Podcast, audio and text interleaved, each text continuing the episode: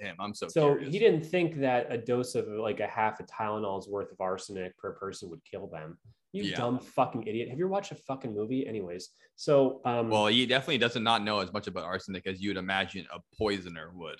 Yeah, he definitely. You think you doesn't- need to? It's like using a gun for the first time. You want to go on a shooting spree. It's like you better know how the shit works before you start using it, because you're gonna go to prison for the rest of your life anyways. You Well, might as well he obviously right. he obviously has fucking no clue about No. this because he shot himself in the chest thinking that would work. right Yeah, I mean, he fucked And up then- at basically every single step of this program. The only thing he did right was poison everybody.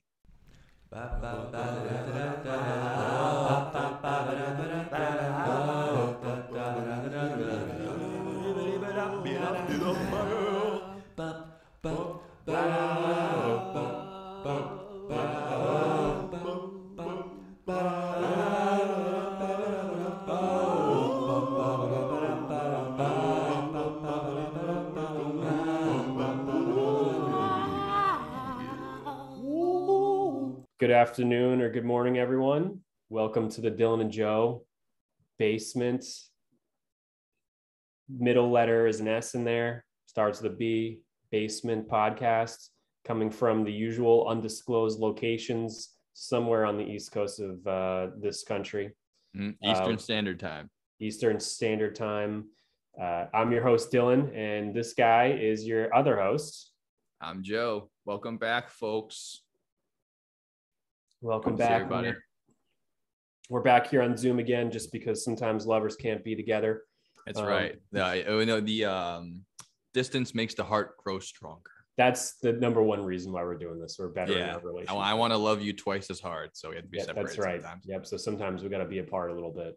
So um, So yeah, work. but what uh, what better time and place to talk about um, the all-time greatest poisons and all-time greatest poisonings? Hall of Fame poison. We're talking about toxins this week, folks. We're talking about uh, the most deadly things that you can ingest, get on your skin, get in your eyes, whatever it is. Uh, we want to talk about the most poisonous things on planet Earth for humans. And we have a couple of stories to go along with them. Exciting, dark, a little bit morbid, but ultimately, I think very interesting. Very interesting, uh, very methodical, and yeah, dark's a good word.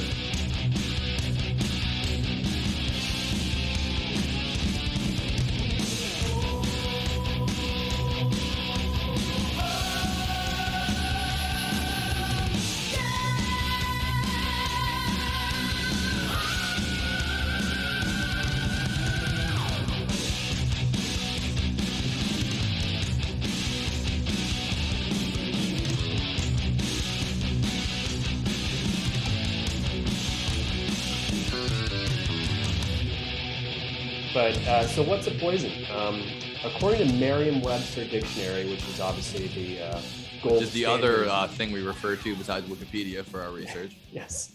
Well, this is good. I this is from this is from Wikipedia from Merriam-Webster dictionary. Oh, so good. We like get double down. double and down, double uh, double validated definition of poison, which is uh, described. Which I feel like just the fact that it says a poison is described by the Merriam-Webster dictionary isn't good. It should be defined. Should be Um, defined, yeah. should be defined, but it's a substance that through its chemical action usually kills, injures, or impairs an organism. That sounds about and right. it's also only defined by the dosage. Um, and their example is even drinking too much water could kill a human. Um, It's true. That's a very good point. Yeah, Yeah. something that can be good and healthy for you. Uh, Yeah. Too much of a good thing uh, can ultimately kill you. Exactly. But the all time greatest ones are smallest doses possible. Right. We're figuring something that you barely had any of it and you still die from it. That that's what we're going for. cell death or nerve dysfunction Oh, yeah. and uh, vomiting. Uh, We're not we're not going to be talking about water today. We're talking about the heavy hitters. You have Yeah, to drink like whatever 10 gallons of water in like 5 minutes to die. And that's that's pussy shit. We're going Yeah. for the barely any of it and if you even look at it the wrong way, you're dead. Yeah, yeah, and um, specifically, these are are used to murder people. There's really no other reason.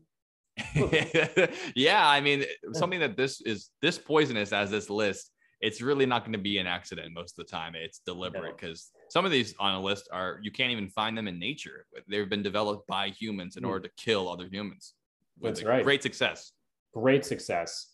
Um, but yeah, Mm. we're talking about stories like you know the angry housewife who slowly kills her husband over the course of a couple months Mhm. with arsenic. That's a classic. classic, classic example. Classic you get in poisoning All shows, that type of stuff, and more crazy stories about really important people. So Oh yeah. yeah, so Get let's go, it. Joe. What's what's one of the all-time greatest poisons? Have you got any rat poison? Yes, sir. What sort? It's called rat killer. It's just a powder. You put it What's on it the- made of? What's it do? Why do they die? Speaking of a housewife killing their husband, this one must have been used hundreds of times for this exact example. And that my first one on the list is arsenic. Arsenic. Arsenic coming in hot. Arsenic. Coming in hot for our first one on the list alphabetically and might be the most popular poisoning. It might have killed more people than any other poison I have on this list just because of how prolific and you know proliferated it is in Mm. society. I mean, we used to use it for wallpapers, makeup, decorations. I mean, this particular uh, metal element was all over the world and kind of like the Roman Empire using all lead pipes before realizing that it's killing all the people there. They just didn't realize at the time how poisonous and deadly it really is. And now, you know, it's a huge problem if you have arsenic in anything. Um, and they, people make a good use of it now. They, they make sure that's not in the wallpapers and you really shouldn't put it in your makeup or any of those things. So I wanted to go into, into arsenic here. So usually people are being poisoned by arsenic as an overdose from groundwater because it's an element you can find within the ground. Throughout history, people were drinking water in, in puddles or wells, not realizing that this is metal inside it, and it's really not visible. Uh, so it, it can just be in the middle of you know a whole glass of water you're drinking, you're actually slowly poisoning yourself. An acute poisoning of arsenic, if you have a bunch of poison all at once, it can cause vomiting and bloody diarrhea. Sounds like a fun time. You'll pretty much Mm. know right away if you have acute arsenic poisoning. And acute versus chronic is just acute is a lot at one time, and chronic is over a long period of time. Chronic arsenic will cause uh, cancer and skin discoloration. So the slow poisoning, you won't notice it right away. It'll just slowly start to uh, eat you away. Yeah. Yeah. Do you have any uh, mur- wife murders husband stories? There's a there's a couple of those ones for You sure. know, I don't have It's any of of the- those, but I got. I it's ca- the classic. Put it in his coffee every morning, and then hopefully one day it just Well, drops dead. We didn't touch base about this, but I do not Mhm. have a husband kills or wife or vice versa story. Oh yeah. But I when do I think of arsenic, I immediately think of the stories I've heard of wives using arsenic because you used to be able to buy it basically at a store back in like the 20s and 30s, and You they still- they would just put it in whatever, and you're not supposed to use it for that. Yeah, so I, I think you still can buy it in rat poison, right? Because that's kind of what, or do they not? They stop selling it? I'm not sure about that. I have another one on the list that was used frequently for pest uh, control and rat poisoning and stuff like that. Mm, yeah. But they they probably do still have it in some substances, you know, for sure. But Wow. just not in people's wallpaper anymore because it's just a Yeah. bad look. Yeah, the source of this arsenic is one we didn't mention yet, but we've got all-time greatest true crime in Maine, the state, from 2003, April 23rd, 2003. hmm Walter Reed, with the same last name as me, uh, well, Walter Reed Morrill, everyone called him Reed, heard that there were leftovers from the bake sale the day before at church. Yummy. So they'd be the perfect pairing for some Swedish coffee uh, that they could all enjoy after going to mass. Yeah. So um, that's where this all starts. So we've got New Sweden, Maine, population 600. So that's a town in Maine called New Sweden. So I've never It's heard like that before. Five hours north of Portland, Maine. And guess why it's called New Sweden? It's where the uh, the Vikings landed. Well, the Swedes landed there a couple hundred years ago, 51 of them to start. And it's uh, currently an inbred uh, bumfuck Maine town that has 600 people derived from 51. Most of them can, most of them can, uh, All blonde hair, blue eyes. most of them can tall. trace their lineage to uh, those first 51 people that landed in that town. That's how, uh, that's how, you know, where we're at right now. Wow. and uh, and uh, of of those 600 people, uh, 16 of them really like coffee. Um, this, at, at, uh, below the church, at you know, when you go to church, you go downstairs and eat pancakes and have coffee and that type of thing. I would like some Java, please. Some yeah, and it the says they morning. like they drink. So the big thing with this this um, story is that they like strong Swedish coffee, and to drink to be a Swedish person who lives in New Sweden, Maine, descended of 51 people a couple hundred years ago. Hmm. Um, they drink black coffee and it's incredibly bitter and strong, and that's what they call Swedish coffee. I didn't know that was a thing. Did you? Like Uh, Swedish that's coffee? news to me. I don't associate uh, coffee with Sweden at all. Uh, but I guess all those uh, Scandinavian countries, if they're going to have their coffee, I can't imagine a bunch of sugar and a bunch of cream and, and hazelnut flavor. I picture it being bitter and probably cold and awful, much like life is there. Yeah, yeah, right, exactly. So, um, so they like their coffee, and um, of the let's say you know fifty something of them at mass, maybe even eighty of them. Um, 16 folks decided to have a nice cup of strong Swedish coffee, and the first guy to notice something was was Walter Reed Morrill and his wife. They went to the church, had went upstairs to church, and then had their coffee. And everybody who had this coffee, all 16 of them, said that there was, and they love bitter coffee. There was this extra aftertaste, this a weird bitterness. They drank it anyways, Even more bitter than usual. Just how we like it. Even more than usual. And Walter was a good guy. He was a um, a guy who the whole town um, of of New Sweden liked because he kind of he picked blueberries for a living, and then he then he worked on like construction for that. Just a guy of many trades to keep keep the ends meeting. And Yeah. um and uh, he is the first one to get very sick after having this coffee. So he goes to the hospital. oh um, and boy. he Hey, hey, one second. You're frozen right now. I don't know. Am I frozen for you? No, no. Oh, no, you're good now. Okay. So uh, Walter Reed Morrill goes home, starts literally puking his brains out. Oh Um, boy. And that's problem number one. So he went to the hospital. No one knows what's going on. He's the Holy first shit. one there. And then they only know it's not spoiled milk because they didn't put any cream in the coffee at all. yeah, exactly. Yes. that would be my was- first thought. You had coffee, you probably had bad milk, and now you're puking, eh, but Mhm. that's not the case. Yep. Um, so yeah, it's definitely just the coffee or it's the water. But um, uh, yeah, so he started puking his brains out. He had heart surgery recently. Like he's not someone who's like in Oh, the condition to be going through this shit. Yeah. And um, shit's really fucked up. And he died within um, like a day. But within that 21st 24 hours, the rest of the 16 people showed up and they overwhelmed the hospital. Wow, And- that's like half the town showed up at the hospital at the same time. That's bad. Oh yeah, exactly. I can imagine this is a hospital that probably has 30 beds total and one ICU bed. Yeah. And uh and those it already they already probably have 15 people in those 30 beds. So 16 people show up like at once. Yeah, that's Um, not good at all. Not good. Um, not good at all. So they get there and um, they're trying to no one really puts the piece together until one nurse is like, hey, they all came from they all went to church yesterday morning and they asked them questions and then then they then the CDC was involved immediately because they're like this sounds like there's a real problem here. You have an outbreak. There's an outbreak of something. Yeah. So Walter Reed Morrill um, dies uh, again, like I said, within 24 hours of this. Like he got so sick and died, and he had a heart condition, and Wow. basically yeah. arsenic will put you into cardiac arrest, like most other things will. Mm. And um, and something interesting happened with this story too is that so we're you know uh, I'd say it's not- pretty interesting so far. I know, but there's so much to it. So Wow. and it's a story. This is one of the ones I wanted to find because not everybody's heard this one, and it's so close to home. Happened in 2003. So Yeah. 9/11 comes in this story for one reason. Um, it's They thought it was anthrax.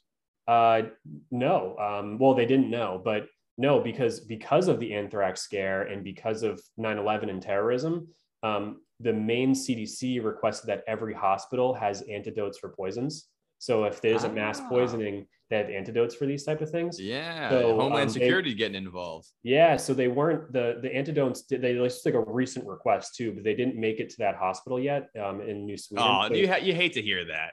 People are taking precautions, but you're you're the ones who didn't get the spare tire before the flat came around. Like it, you have to all do it at the same time, or what's the use? You know? Yeah, exactly. But they did make it to Portland, so Portland had Oh, so they're able to get these vac these um, antidotes there pretty quickly. But Walter died, um, Oh. and um, but it wasn't. It just took one nurse who started to put the pieces together, and then Yeah. realized that this is this is a, so she did that first, and then the antidotes came. Walter died, and then um, everybody's horribly sick. Uh, and then five days later, the next guy dies. His name is Eric Markison. Um, and at this point, another person uh, within a couple days goes into a medically induced coma. I mean, Oh these people God. are getting sick over time, and it's fucked. Yeah. So, um, And that's something to look one- at going forward too. Or like you're taking a poison, you're picturing it like in a movie. You, you drink the cup, your mouth foams up, and you you grab your Oh, chest and you yeah. collapse over. But just because you don't die immediately doesn't mean that it's inevitable. These these substances we're talking about today, they could be your death sentence, and you, don't always die immediately. Sometimes it takes a long No. time, but it's just as inevitable as if you didn't. Uh, yeah, sometimes even look what that cyanide and stuff like that doesn't. It, it takes it take a lot of these people die next day or within a few days. Like yeah, you it doesn't know. necessarily kill you immediately, like we said within the movies with the foaming and the Right. uh, the screaming and the you know like when when mice eat you know mice poison they literally like almost explode immediately i've seen it Right. um, or within a few minutes it's terrible. But yeah this is this is over time like the guy said he got home and he started vomiting his brains out. And then these other people have, have probably a similar story and kind of just waited out a little more and didn't have as much of it or didn't get as sick or whatever. But i mean eric markison definitely did. He died. And then again another guy dale was in medically induced coma. Another guy was in a coma um, and the thing is, so what they, so now the FBI is involved, the fucking Maine State Police is a real big problem. They Yeah. realized that, and, and again, the arsenic did show up in blood tests. What? I'm just gonna do this when you're frozen from now on, but you're good again. I, I actually, as me, as soon as I notice you're frozen, and then you get upset about it, it unfreezes right away. So I'm just gonna put my hand up from now on, and then you'll know. And then as soon as you Yeah. react, it'll unfreeze. Yeah, keep it up, and then when it goes away, put it down. I Will do. My best, but I, I, just want to mention it now because I don't want to ruin. You're in the middle of a good story here, and I'm fucking it up. But I just don't. I'm. I'm probably gonna put pictures over when you're talking. You're frozen, but it'll be annoying if I have to do that for the entire podcast. That yeah, no, that's okay though. Yeah, as long as we have a solution. I just don't know what the fuck the problem is. So, um, Keep going. So- sorry. so uh, yeah, so FBI is involved, Maine State Police are involved. They're trying to figure this out because Yeah, we have a predicament here. This is not an accident. Something's We- happened here. This is pretty clear. So yeah. Um, and then they tested ours. It takes a few days for the blood test to come back for tox- toxicology and blood tests, and it's clearly arsenic. Right. So they realized again, this has all come from the church. So they went to the church and they tested the water, they tested the fucking hosts, the wine, Mm. the bread, the this, that, the other thing. They brought in the FBI and a priest to make sure it wasn't demons in the water. Yes, exactly. They want to make sure that was the case. Um, We're exploring all our avenues here. We can't leave anything out. all out of the way. So um, uh, they got a massively positive result from the coffee thing. Like It's all arsenic, huh? coffee pot, arsenic, big time. They're like, this was intentional. Oh So boy, um, that's that's not groundwater. That is a poison. not groundwater. This is a lot of arsenic. So um, they interviewed everyone at church that day, um, except for one guy who wasn't there that day, but's usually there that day. On the textbook, most obvious suspect, yep. His name was Danny Bondeson. Danny. And boy, uh, Danny Bondeson was uh, not even a suspect, besides the fact that he was not there that day because he was he he donated stuff to church. He helped. Yeah. He he wouldn't replace his neighbor's roof for free. Like he was a nice. he was guy. a really he was a nice God fearing man, as nice, everyone a, a genuinely nice, God fearing man. And it wasn't even totally clear in the story, but this the church people did piss him off. He had a problem with them. He was wrong. I also love that too, where if you just showed up and you acted like you drank the coffee, they would have taken much longer to suspect you. Mhm. You know what I mean? But the fact that he yeah. refused to show up, you're immediately suspect number one. So you almost pulled it off, but you fucked up right away. Yep, fucked up right away. He did not pull us off. So, um, so everyone put the piece together that this guy might be the one who did this. Yeah. Um, and they went. Uh, so they drove to his house, which was which was like five minutes from the church. And uh, he went answer his door. They got a warrant. Went inside, and he has shot himself in the chest. So, oh So boy. He so- wanted to save his brain for science to research. Why shoot yourself in the chest? That's always That a weird sounds like the most miserable way to go out. Like, yeah. Oh, more, uh, less miserable than shooting yourself in the stomach, like uh, Junior Seau did, because he had Oh, yeah. CTE and he shot himself in the stomach so they could study his brain. But I never get that. You're gonna kill yourself. Just shoot yourself in the head. oh my god, do anything else? The chest? Are the you chest. serious, dude? yeah, it's insane. man, that's like the worst place. Just don't eat. What's He's like, I want my I want my funeral to be open casket when no one shows up because I'm a fucking mass because I, poisoner. because I, I poisoned the whole fucking church. I love that Um, too. Go go to church every weekend, help people do their roofs, and you're you're a great guy. Everyone thinks you're great. Uh, but uh, guess what? You poison people. So who, eh, everyone acts like you're all good. You're goody two shoes for doing a couple of favors for people, but you never know what people are really like. You know, they, they end up acting like they're all great and they're a fucking saint. No. Meanwhile, they've just poisoned 13 people or something like that. That's crazy. Uh, yeah, it was. Uh, I mean, clearly he did it. He wouldn't shoot himself in the chest just for being accused. Yeah, so he shot himself in the chest because the day before he went to a lawyer and to said, "All right, that's what I did," um, Yeah. and didn't really get good feedback from the lawyer about how well he's going to do for the rest of his life. Um, the lawyer's like, wow, you should probably kill yourself. and now the lawyer's like, shit, I, I probably shouldn't have said that. yeah, uh, shit. Okay, well, I guess not. I'm glad he did. I mean, I, that's gonna be a hard Yeah. case to beat in this town. The jury's not gonna be unbiased when half the, the residents are fucking poisoned. Yeah, yeah. Well, yeah. That's it's not looking. It's just not looking No. good for him. Yeah, it's not no looking matter good at what he does. Danny Bondeson.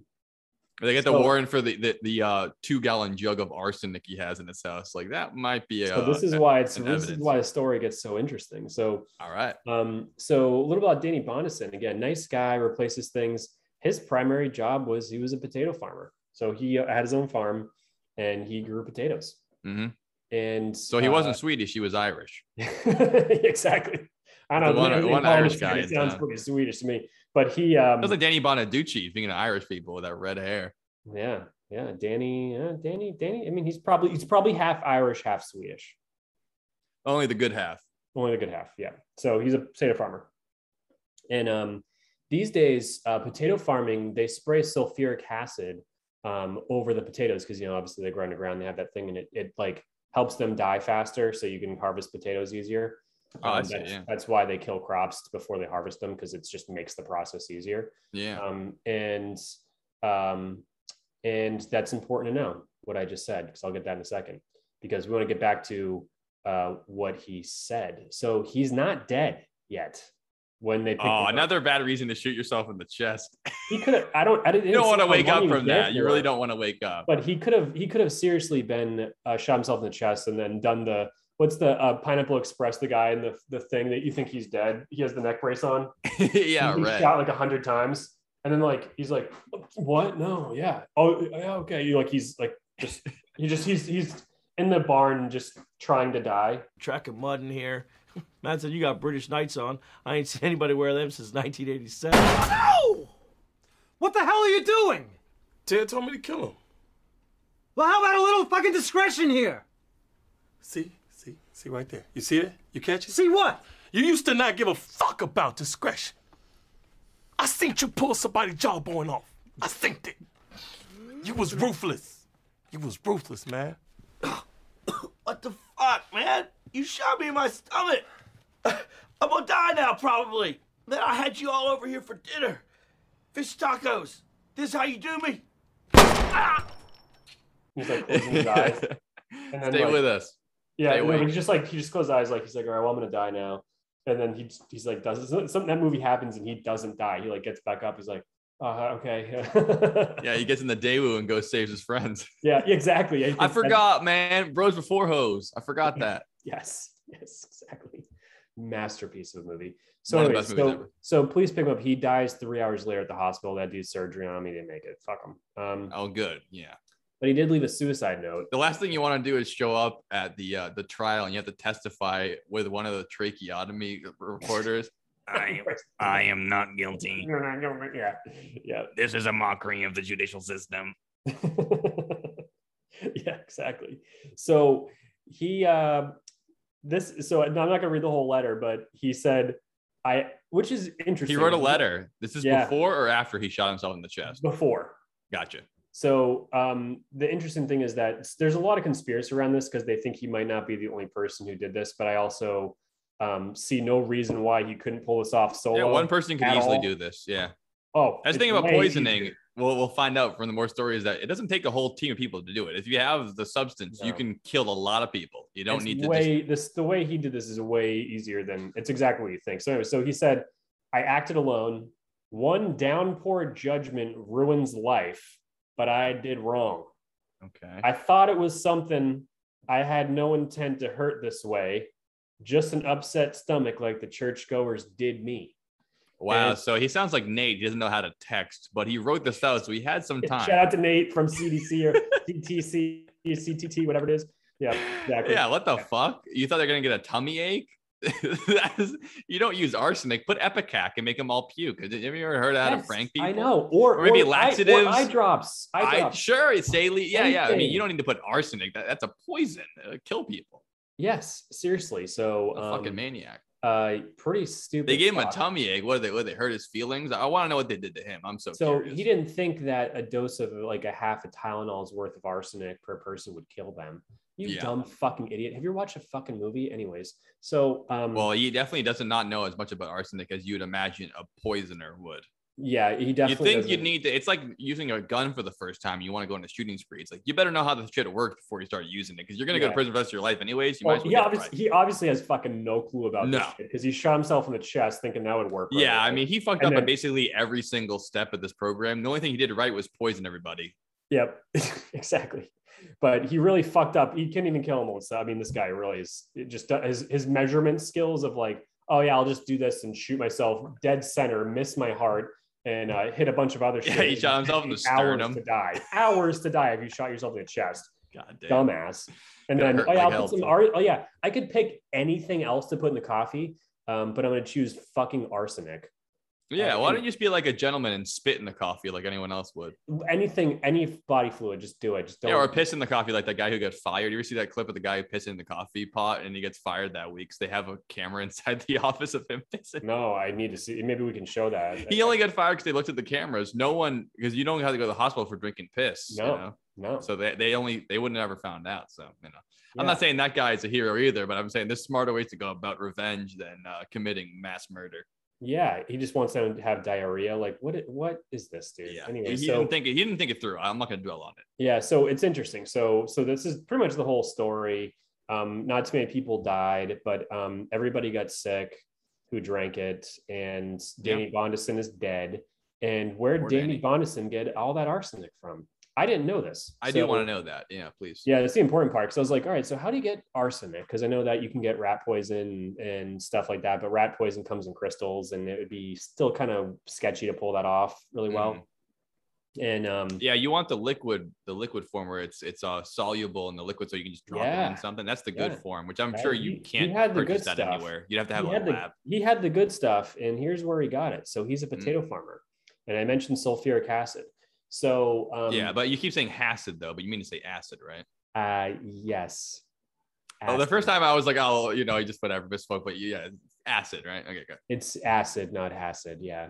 All right. Um, so sorry, my accent is uh, it's getting That, you. got that uh that New England accent. New England accent. Yeah, let's drop some acid this weekend, dude. Smoke Yeah, some dude. hashish. fucking acid. So um, he is a potato farmer, and in 1995 they banned arsenic from our agricultural uses. They used to spray it on top of potatoes to do the same thing the sulfuric acid does. Oh, So a lot of guys, um, a lot of old farms like that in the middle of Maine have You saved it uh, for a rainy day. He goes, ah, I'm not gonna get rid of this Yeah, quite no, yet. This might come in handy. Let me just check. Keep so they can find these old metal cans of of um, arsenic, Yeah. and he had one of those. And all he did was while everyone was upstairs at church, he went downstairs and made a pot of coffee.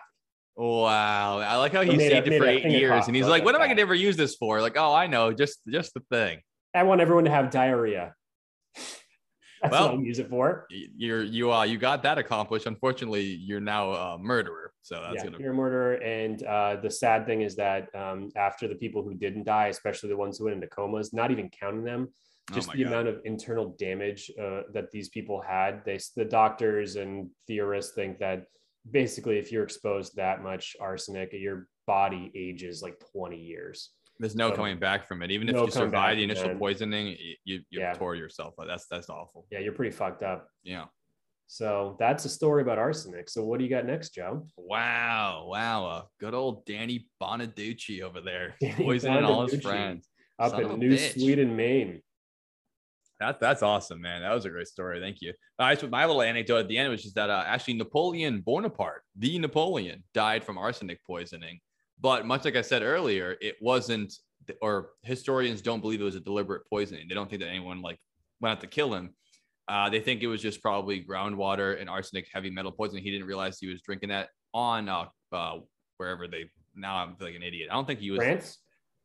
but they they um they sent him, they exiled him to an island. I know he's from Corsica. I don't think they sent him there to die. Whatever island they had him go die on, he died on that island. So he had 13 times the safe amount of arsenic in his uh, bloodstream when he died. So he did die from arsenic poisoning, but it just wasn't. Uh, Danny didn't put it in his coffee. Let's put it that way. I thought that was interesting though. Napoleon, Interesting. after all the shit he went through, he died from arsenic poisoning Oof. and probably by accident. Yeah. Poor guy. Strange enough, you know. Well, you know, he, he, he he's, He- he's still famous and he, he obviously did a lot of terrible things. To him. Yeah, he put his time in. I mean, we're not as mad about him as other more uh, common military leaders or more modern, I should say. But I mean, the guy did start an entire war. I mean, it's not the whole world, but it's all of Europe, and he tried to conquer the world. He's one of the last guys that people are okay that they tried to take over all of Europe. They're like, oh yeah, he's a good look. He's got the hat. He, you know, he's a great general. He's, he's awesome, whatever. And they still lauded as like an amazing historical figure. But he is obviously another person who said, I think that we should conquer Europe. And it's not that long ago. he tried that. to kill millions of people and take over the countries and take it for France. I mean, he's got to be one of the last leaders that people are okay with him invading other European nations and taking them over. Love And getting all the way to guy. Russia. Yeah, it's great. So I thought that was funny. Napoleon. Bonaparte gotten taken down in the same way as poor uh, Walter. What I think is crazy is like back then, you know, so what year are we talking? 1700s with him? Oh no, he died in the late 1800s. Are you shitting me? He he was famous in the like early to mid 1800s. Napoleon is like picture like the American Civil War. Napoleon was in France running shit during the American Civil War. I'll double check that, but that, that it's not the 1700s. It's it's 100 years after what you're thinking. People had cannons. They there was like pretty did the printing press, all the shit. And he was like, let's conquer other nations. You know, it was, it's surprisingly recent that he was invading other countries in the name of France. It's very strange. That's very strange. People were using this uh, kitchen here uh, while he was still alive. Yeah, your house was most likely built before Napoleon Napoleon died of arsenic. The house was built in 1850. That's uh, There you go. Isn't that fucking weird? people have been here making fucking bread and pizza, mac and cheese. Sure, all, yeah. all that shit. While Luckily, uh, there's you no uh, arsenic in the groundwater there. and, and you know. oh, I mean, in your undisclosed location. I didn't mean to. having goldfish and stuff, like you know, all the snacks and you know, Sure, yeah. Goldfish. Dunkaroos. While while Napoleon Barnett's still got 50 years left to die. Yeah, he's slowly dying from arsenic Crazy. poisoning, and he's got no Yeah. idea. Wow, that's Yeah. crazy. Anyway, so That was his Uh, real Waterloo. His water and his loo. All right, I'm sorry about that. all right, it's okay. Uh, okay, I'll move on. go. Do you do poison? Uh, no, sir. Just holidays. This is a, a travel agent, sir. Next one I have on the list is another. Uh, I kind of I kind of grouped them together, or kind of Mhm. similar uh, poisons here. My next one is another metal element that can kill you, um, and it's in a lot of uh, different food items. We've definitely had it in our body throughout our lifetime. We might even have some in there right now, but in a very minute amount. It's not so dangerous. That's mercury. Yeah. Mercury can be found in most seafood. Uh, strangely enough, the way that Do you know why it's found in most seafood? uh, no, besides the fact that it, it's processed and stays in the body of seafood, but why is it found in seafood? Yeah, so I didn't know this because I was like, I was like, what, you know, like, all right, cool. I can't eat this. I, some fish absorb it more than others, and yeah. whatever. And I'm like, so what? Why is fucking mercury in seafood? Like, is this a? Obviously, it's an element, but um, you know, we shouldn't have mercury in our bodies, and neither should fish. Uh, fish. I just thought that was like one of those things, like like arsenic or like Yes. um, you know, uh, lead or you know, not lead, but lead, lead, not definitely not lead, but it's there. But like other things that like aren't good that show up. Um, I was like, I why- figured why- that was the same case where it's, it occurs naturally, and then just because of the the way that it's diffused through the bodies, that they absorb Yeah. it more. Yeah. So, however, the mercury that fish are getting is not is not natural. Um, it's coming Shocker. from Is it is it something to do with humans? Is my guess. Yeah. all of it. Yeah. Pollution is it's from boats basically. Wow. Yeah. So it's so polluted that most seafood has it in. in Yes. there. And the fish that we eat don't their body just for some reason that type of fish doesn't absorb as much. But things like tuna and Mhm. bluefish and uh, even like striped bass um, absorb it way more than say like cod or um, uh, haddock or like the Sure. fish that we usually eat have less mercury in it than some fish. For some reason, their body just processes it differently. That's strange. Yeah. Yeah, then yeah, mercury bad. but it's news. so it's so well spread out that like almost every seafood item has it in there. And like Yeah. I said, in varying amounts, and a little bit of it won't really harm you um, Mhm.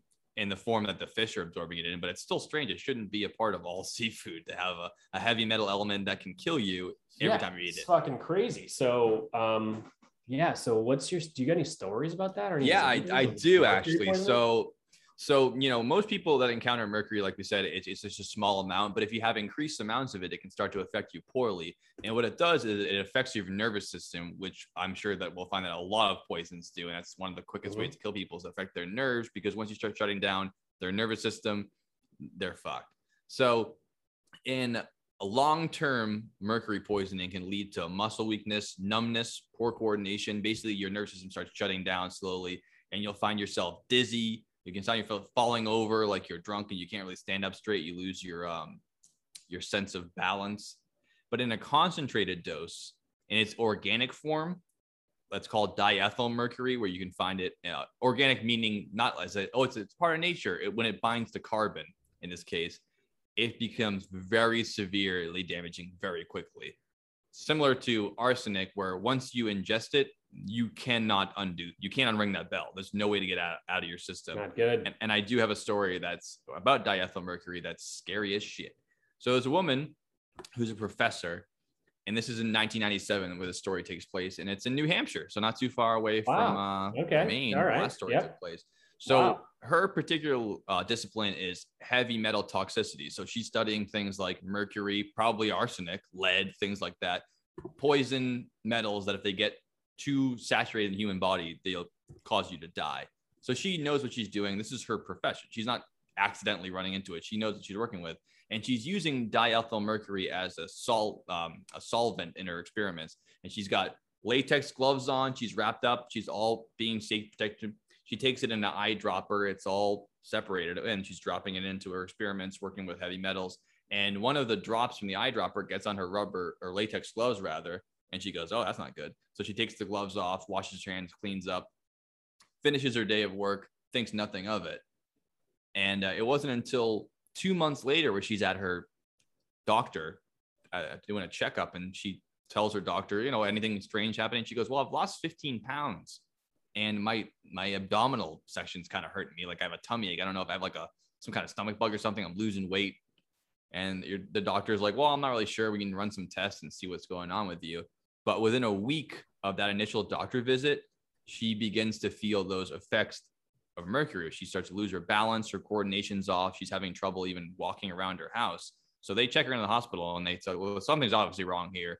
Can you think of anything that might have happened to you that would have caused this? And she brings up the fact that she dropped that one little drop of Damn. that liquid mercury on her rubber latex glove which she took off and cleaned up like a professional as what she is. She took all the precautions she could and unfortunately, we know this because of this case that diethyl mercury it can seep through latex gloves, and all uh-huh. it did was seep through that glove, touched her skin two months earlier, and it was a death sentence, and she had no idea. Living her life this whole time normally, thinking everything's fine.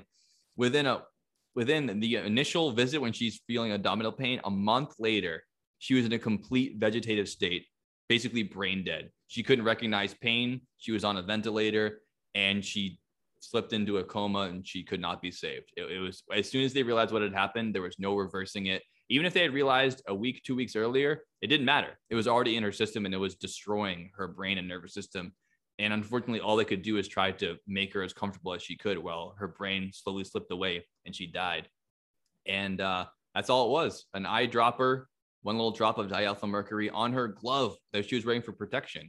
And it was a death sentence for her. So now uh, people, obviously, there's new regulations about how to handle diethyl mercury. You can't use latex gloves anymore, but they wouldn't have known that if it wasn't for the case of this poor woman who wasn't an idiot. She took all the precautions she could. And uh, unfortunately, it shut her entire brain down to the point where she couldn't even recognize her uh, own family or breathe on her absolutely insane. I Yeah. Just mercury. that. Yeah. However, I was I just did a little research because I want to know because like, do you remember as did you did you have as a kid um, mercury thermometers? Yes. Yeah, yeah. Before digital, there we had for those people who were born after fucking 2000 or listen to this.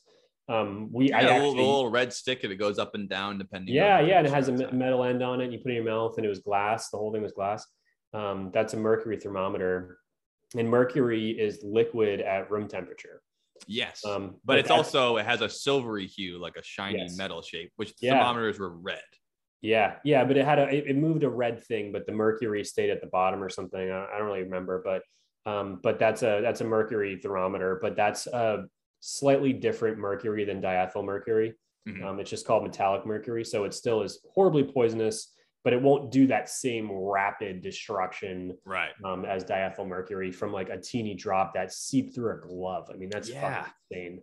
Yeah, it's Yeah. it's absolutely wild. But yeah, I think that it's uh you know it's obviously a vestige of an older time. Mercury is a super cool element. The very fact that it's a metal, it's one of the only metals that's liquid at room temperature. It's li- Yeah. liquid metal. Usually you have to heat it Yeah. up for a thousand degrees and it's you know white hot. But this is like a silvery metal. You can drop on the table and see it spilling all over the place. It's liquid metal at room temperature. Very strange.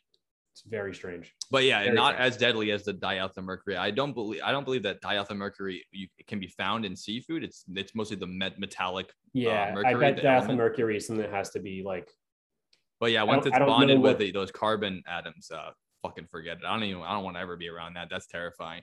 I'd Yeah. almost rather have died that day rather than spend two months deteriorating and having no alternative at that point. You I just watched a movie last night about a guy deteriorating. It's called The Fly, and um, and he's no, another he- professional scientist. It takes him a, some time after going through the teleportation device that he made, that where a fly snuck in, for him to start breaking down. But like, started with some hairs, then it started with this, then his ears are falling off, Mm-hmm. Right. and his fucking face is getting crazy, and all things. Oh yeah. full blown fly. By the time him a you realize what has happened, it's already too late.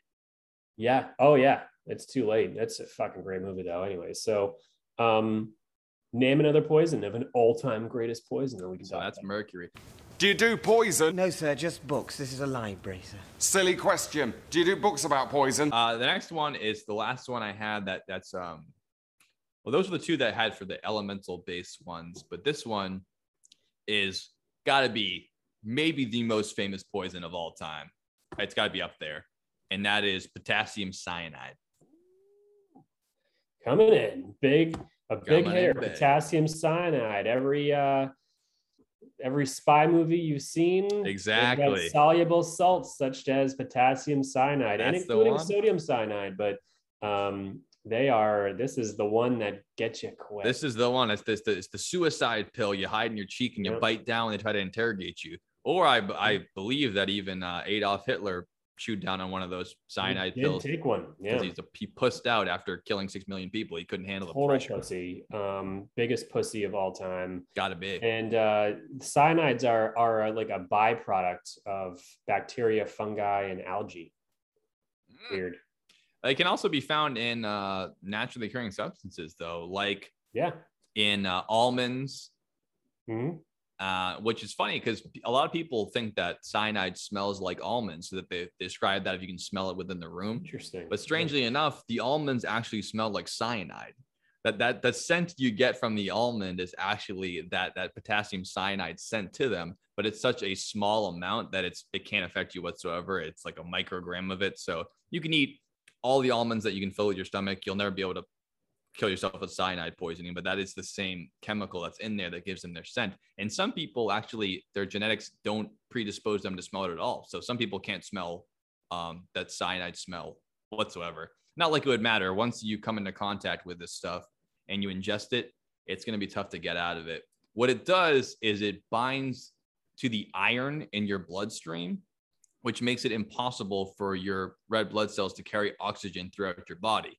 So once you can't get oxygen throughout your body, it's the same as being suffocated to death. Your brain's dead, your heart stops beating, you're done. So basically, it strangles you from the inside by not allowing your body to carry oxygen throughout it anymore. A lethal dose to kill an adult is only 250 milligrams, so it's not very much, um, but it, that's just enough to fit in a pill, and then that'll do you in. Yeah. Yeah. That's uh, typical multivitamin. You can find it in apple seeds as well. Yes. It tastes yeah. a lot though. Yeah. A lot of seeds. Yeah. I've read that as well. Yeah. That is, uh, that's a crazy one. So Yeah. we've got some real good stories for cyanide. You guys ready to put your seatbelts on? Strap in. All right, what's first? Um, quick one first, then we'll get to the we'll get to the real fucking. Mine's from all-time- 1982, so I, I imagine that's pretty recent. Uh, so my first one is uh, is 19 uh, what 1920 where what are we at here we're in um, 1916 sometime All over the course of the night and early morning of my birthday Ooh, um, boy. December 30th 1916 Just before the new year. It's almost 1917. it's almost 1917 We're, we're in the throes of World War One, and I'm sure people are uh, having a grand old time all over the world there. Yep. And one of our friends here who shows up almost every podcast somehow in 1916, Reoccurring themes in this 30th. podcast. What was that? You always have these reoccurring themes and characters in the podcast. We don't pick it deliberately; they just keep popping up. They do. And, and our friend uh, Gregory Rasputin is one of them. Rasputin making a comeback on the show. Love to hear from him.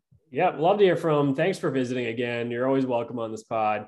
He is uh, you and your big, big old fucking brain. beard and penis that the chicks loved. So Oh, yeah. I think that's cool, man. Um, He was a love machine. love machine, but the Russian nobles were really eager to end his influence over the royal family. So what do they do?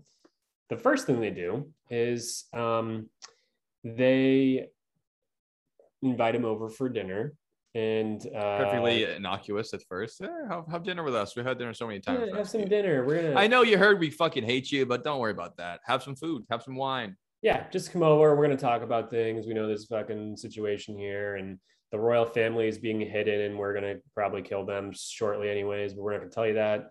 yeah, Um, it smells like revolution right about now in Russia, it but smells a lot. people like don't that. really know it at the time, especially Yeah, people so- like uh, the czar. Yep. Yeah. Yeah. Yeah. Exactly. So, um, so sat him down and uh, gave him some fucking food and wine laced with cyanide. Whoops. Nothing happened. that just adds to his legend. It's like it's very possible they didn't put enough in to kill him. I mean, 250 Human error. milligrams is not very much, but it's not easy to come by, especially in 1917. But it just adds to his legend that he he could not be killed. That was Yeah. one of the things about it. oh yeah, yeah, yeah. Human It's error. more of his. They- sorcery they- witchcraft idea that this guy's immortal.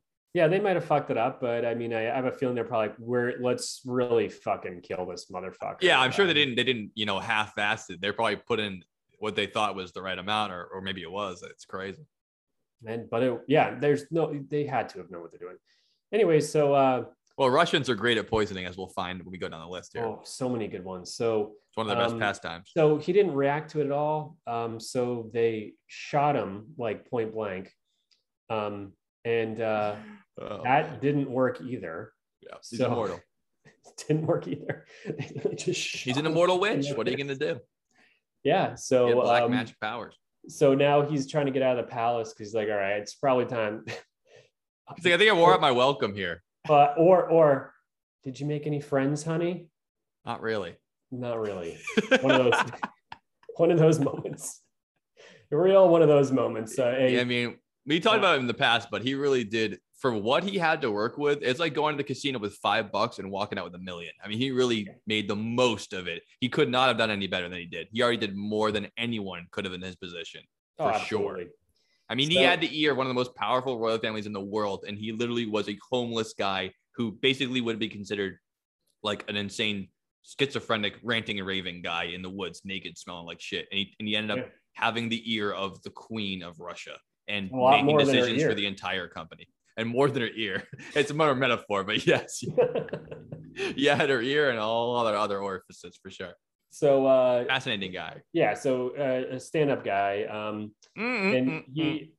I don't know about that. I know we disagree. I know you love him, but he is a real, real piece of shit. I think he's very impressive, though. Uh, he did some influences. He, people really uh, think he's the he is the, he actually I think so.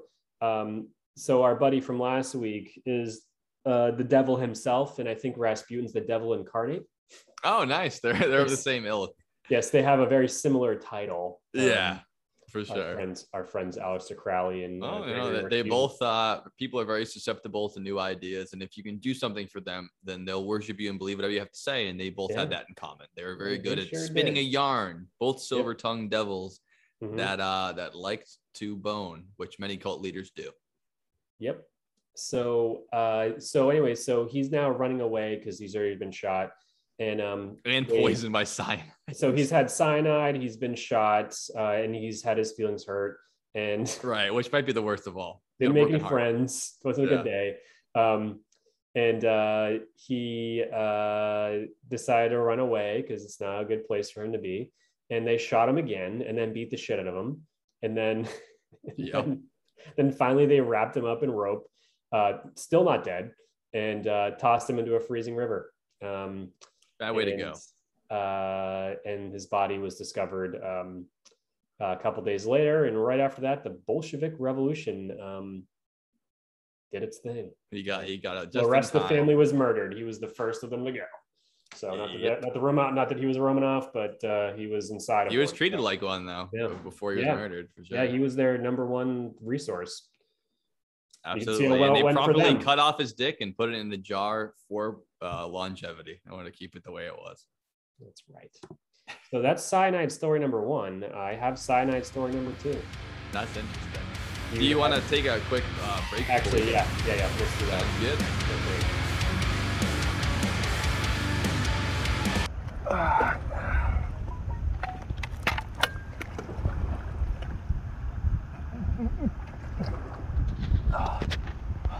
After a nice long day of getting to explore the sounds and sights of New England, nothing refreshes you better than Gatorade. Is it in you?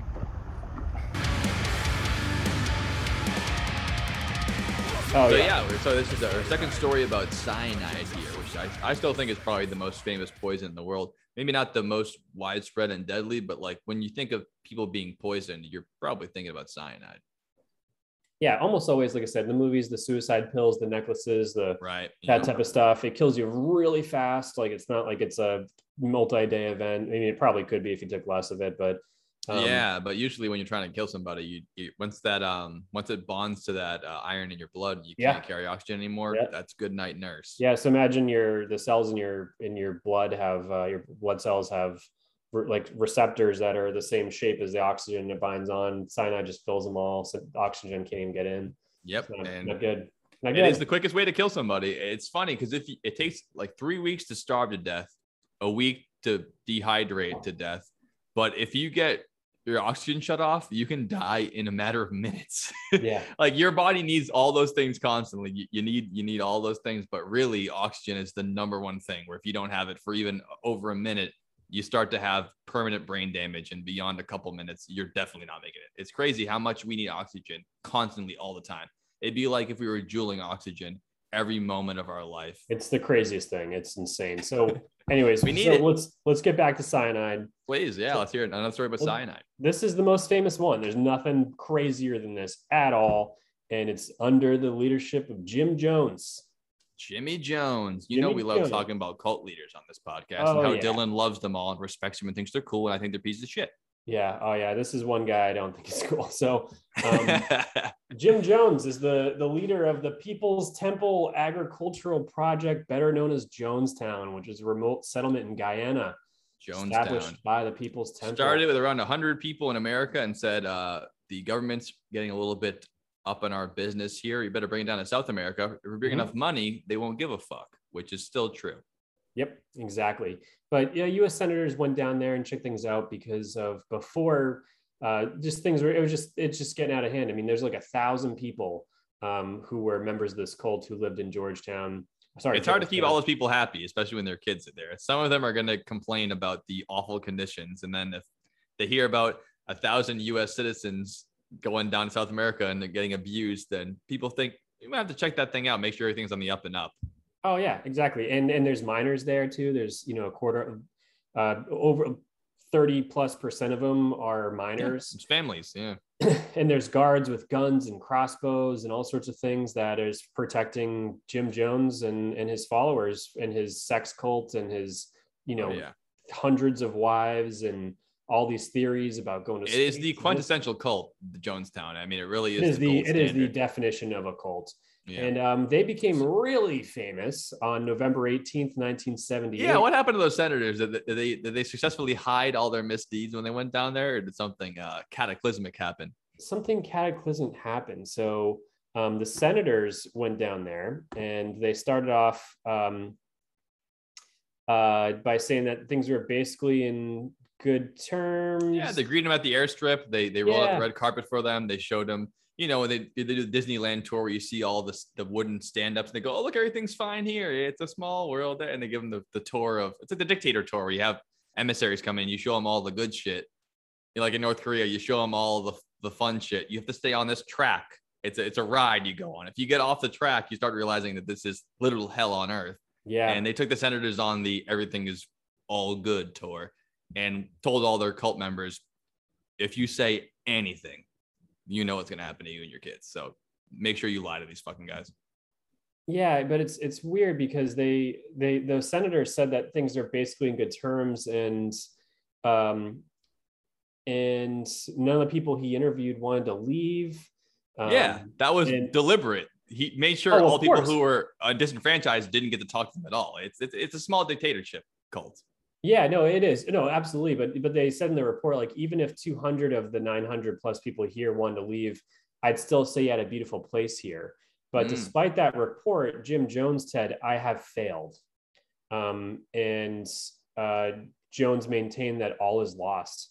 So even during that whole thing, he already decided that this it's time to fucking peace out. So Yeah. Um, well, do you you know the, the extra part of the story where they shot and they shot one of the senators in the Yes. airstrip? Yeah, okay, I, I didn't want to roll it. Yeah. It's like, why do you think all is lost? It's because he knew as soon as a, a senator took a bullet that the Mhm. next thing coming down here is the U.S. military, and I don't care how many guns you have, that's not going to last. yeah, For Jim, they would have saved all those families if the military came down, but they wouldn't have saved Jim. they wouldn't have saved Jim. So, and you know, uh, uh, any good cult leader knows it's all or nothing. Either I save us and we all live, or I die and we all fucking die. Any good cult leader knows we all die if I have to die.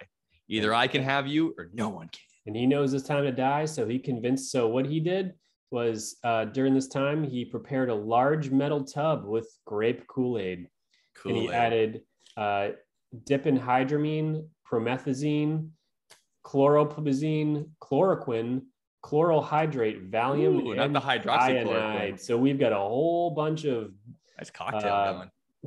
painkillers and benzos and uh, diphenhydramine is um, is actually Benadryl and Oh, I didn't know that. uh, promethazine is what uh, people put in. Um, uh, I think that's sizzurp. Um, it's an Lean? antipsychotic, but that's like uh, like Sprite and promethazine. Yeah. Uh, uh, Drank. yeah, so it was well, not about all these other drugs, but like a lot of fucking drugs, and then cyanide, and then recorded a death tape, which was 44 minutes. Um, and uh, Have you heard that? Have you heard some of that tape? That is harrowing. I have heard it. I watched a show about this a while ago. It's It's a rough one. Not good. So anyway, so um, yeah, you've got 900 and what 17 deaths. Um, Right. What is it? 150 or 200 of those were children who had no, say in it. whatsoever. 304 of them were children. Even more than that. Holy shit. out of the 918 um this is mass suicide mass murders i'm called suicide Yeah, it was mass murder. Yeah, Yeah, mass sure. murder um and uh yeah fucking bad news so, And they, they had the parents feed the Kool Aid to their kids and then drink it themselves afterwards to make sure because they knew if all the parents died first, the kids would never drink it. So they had to make sure they, to murder the kids first so they wouldn't get wise. And then all the parents who were all wrapped up in it would be crazy enough to kill themselves afterwards. yeah It would have saved everyone a lot of time if Jim just drank it first and then everyone said, All right, let's want to go home now. Fuck this that'd whole be thing. so funny i mean but of course, any good cult leader, you got to drink it last. You got to make sure everyone's dead before you drink yours. Yeah but it'd be generally funny if that happened like he That would have been great. That would have been a happy ending to a terrible story if just he drank the first cup and everyone said, you know what, this sounds like shit. This is gonna be terrible. yeah it's a crazy fucking story so that's pretty much the story there Wow. Yeah. I mean, Um, that's that's one of the largest poisonings that you can think of on, on the list here. I mean, that's 900 people, 917 people. until 9-11 it was the greatest single loss of american civil life Holy shit. yeah I didn't even think about it that way. That, that's wild. And it was partially voluntary. Uh, uh, I mean, people were brainwashed, but it wasn't like it was a, a massacre with guns or an, an attack from outside America. It was a cult poisoning their own people. Just so fucked. It's so fucked up. And he uh so but however, that's not how Jim Jones died. He uh he shot himself. Of course. Yeah. Not in the chest either. No, I think he it isn't it said his left temple. yeah, Um, yeah, that's the way because you actually want to get it done the right way. There, you Yeah. gotta go for the head. Yep. Yeah, it was pretty fucked up. So Real piece yeah, so shit. that's a cyanide story, Jonestown. Um, Holy shit. yeah, I never and- gonna talk about Jonestown at some point in this podcast, but I thought it would be during a, a cult episode. But yeah, that is a good Oh, one. well, no, we we got a cult episode coming up, and it's We have to, probably yeah. we're going to talk about Jonestown. We're gonna talk about it again. little We'll get more into it. about what made it so special. Um, yeah, yeah, for sure. That is wild, though. Yeah, my cyanide story comes a, a little bit more recently than that, but not much. And uh, it's not at a massive scale, but it caused more panic in the United States than the Jonestown thing did because everyone thought they could be the next victim of this. And this is in 1982 in Chicago. Have you ever heard of this one? 1982 Chicago cyanide story. Cyanide story. Once I start talking about it, you'll you'll know what I'm talking about here. I don't know. And uh, because it's called the Tylenol murders. Ooh, Tylenol murders. 1982, someone was lacing Tylenol capsules with potassium cyanide, walking into me. pharmacies and putting cyanide inside Tylenol containers and screwing the top back on, putting it back on the shelf. It led to the deaths of eight people. People were dying every day. They had no idea why. They were just taking Tylenol they bought from the local pharmacy and they were dropping dead. And it wasn't until they got to the hospital they were able to test the toxicology report and realize that they died from cyanide poisoning. What the hell happened? And all they could think of was that they were taking this Tylenol. So obviously they reach out to the company saying, you might have to do a, a recall here. We got people dying from your Tylenol. What the hell's going on here? But it turned out is what the story was. There was a individual or perhaps more than one person going in and actually adding cyanide to previously packaged Tylenol containers. It wasn't anything to do with the factory or anything to do with the actual company itself because they all happened within Chicago itself. So eight people unfortunately died from this, and Tylenol was forced to recall all of their products in the entire United States. So it was only happening in Chicago, and they must have taken a big hit, even a bigger hit than Kool Aid took after the, the Jonestown thing. Whatever, how many billions of dollars they had to spend. And this is actually the reason now why every single over the counter drug is made in a tamper proof seal package. Before that, you could just open it up, close it, and that was it. Now it has the the child protective, has the plastic seal over it. It's all part of the process to make sure this never happens again. People can't just walk into your local Walgreens and start putting cyanide in there and making people kill themselves. The scariest part about the story, though, I think, besides the fact that you know people die without even realizing it, is that this person has never been caught. There's no indictments. There is probably hundreds of suspects, and there's been no charges ever brought up. And after 1982, no one has ever died from cyanide poisoning in Tylenol. And now, like we said, not only Tylenol, every over-the-counter drug has to have a tamper-proof seal because of this case. Um, but scary. This person's never been caught. Who knows That's what else they did? That's crazy. That's Okay. cyanide for you, folks. Scary That's shit. cyanide. Do you do poison? Uh, no, sir, just shit. This is Skegness. Don't I know it? Let's hear it. Next one on the list. Next one on the list, we have VX, the nerve agent. Joe, do you know anything about VX? I do because I have on my list nerve gas in general. Okay, so tell us about nerve gas, then we'll we'll filter it down to VX. Then I'm gonna tell you a story about VX. That sounds great. Uh, so yeah, n- nerve gas is one of the scariest things ever. They use it in like action movies and shit because. Definitely it's the just- scariest, It's horrifying It's the uh, scariest altogether. It was actually developed in Germany in 1936 as an insecticide, so a pesticide to help kill insects. Part of a pharmaceutical and chemical company there in Germany. Called IG Farben.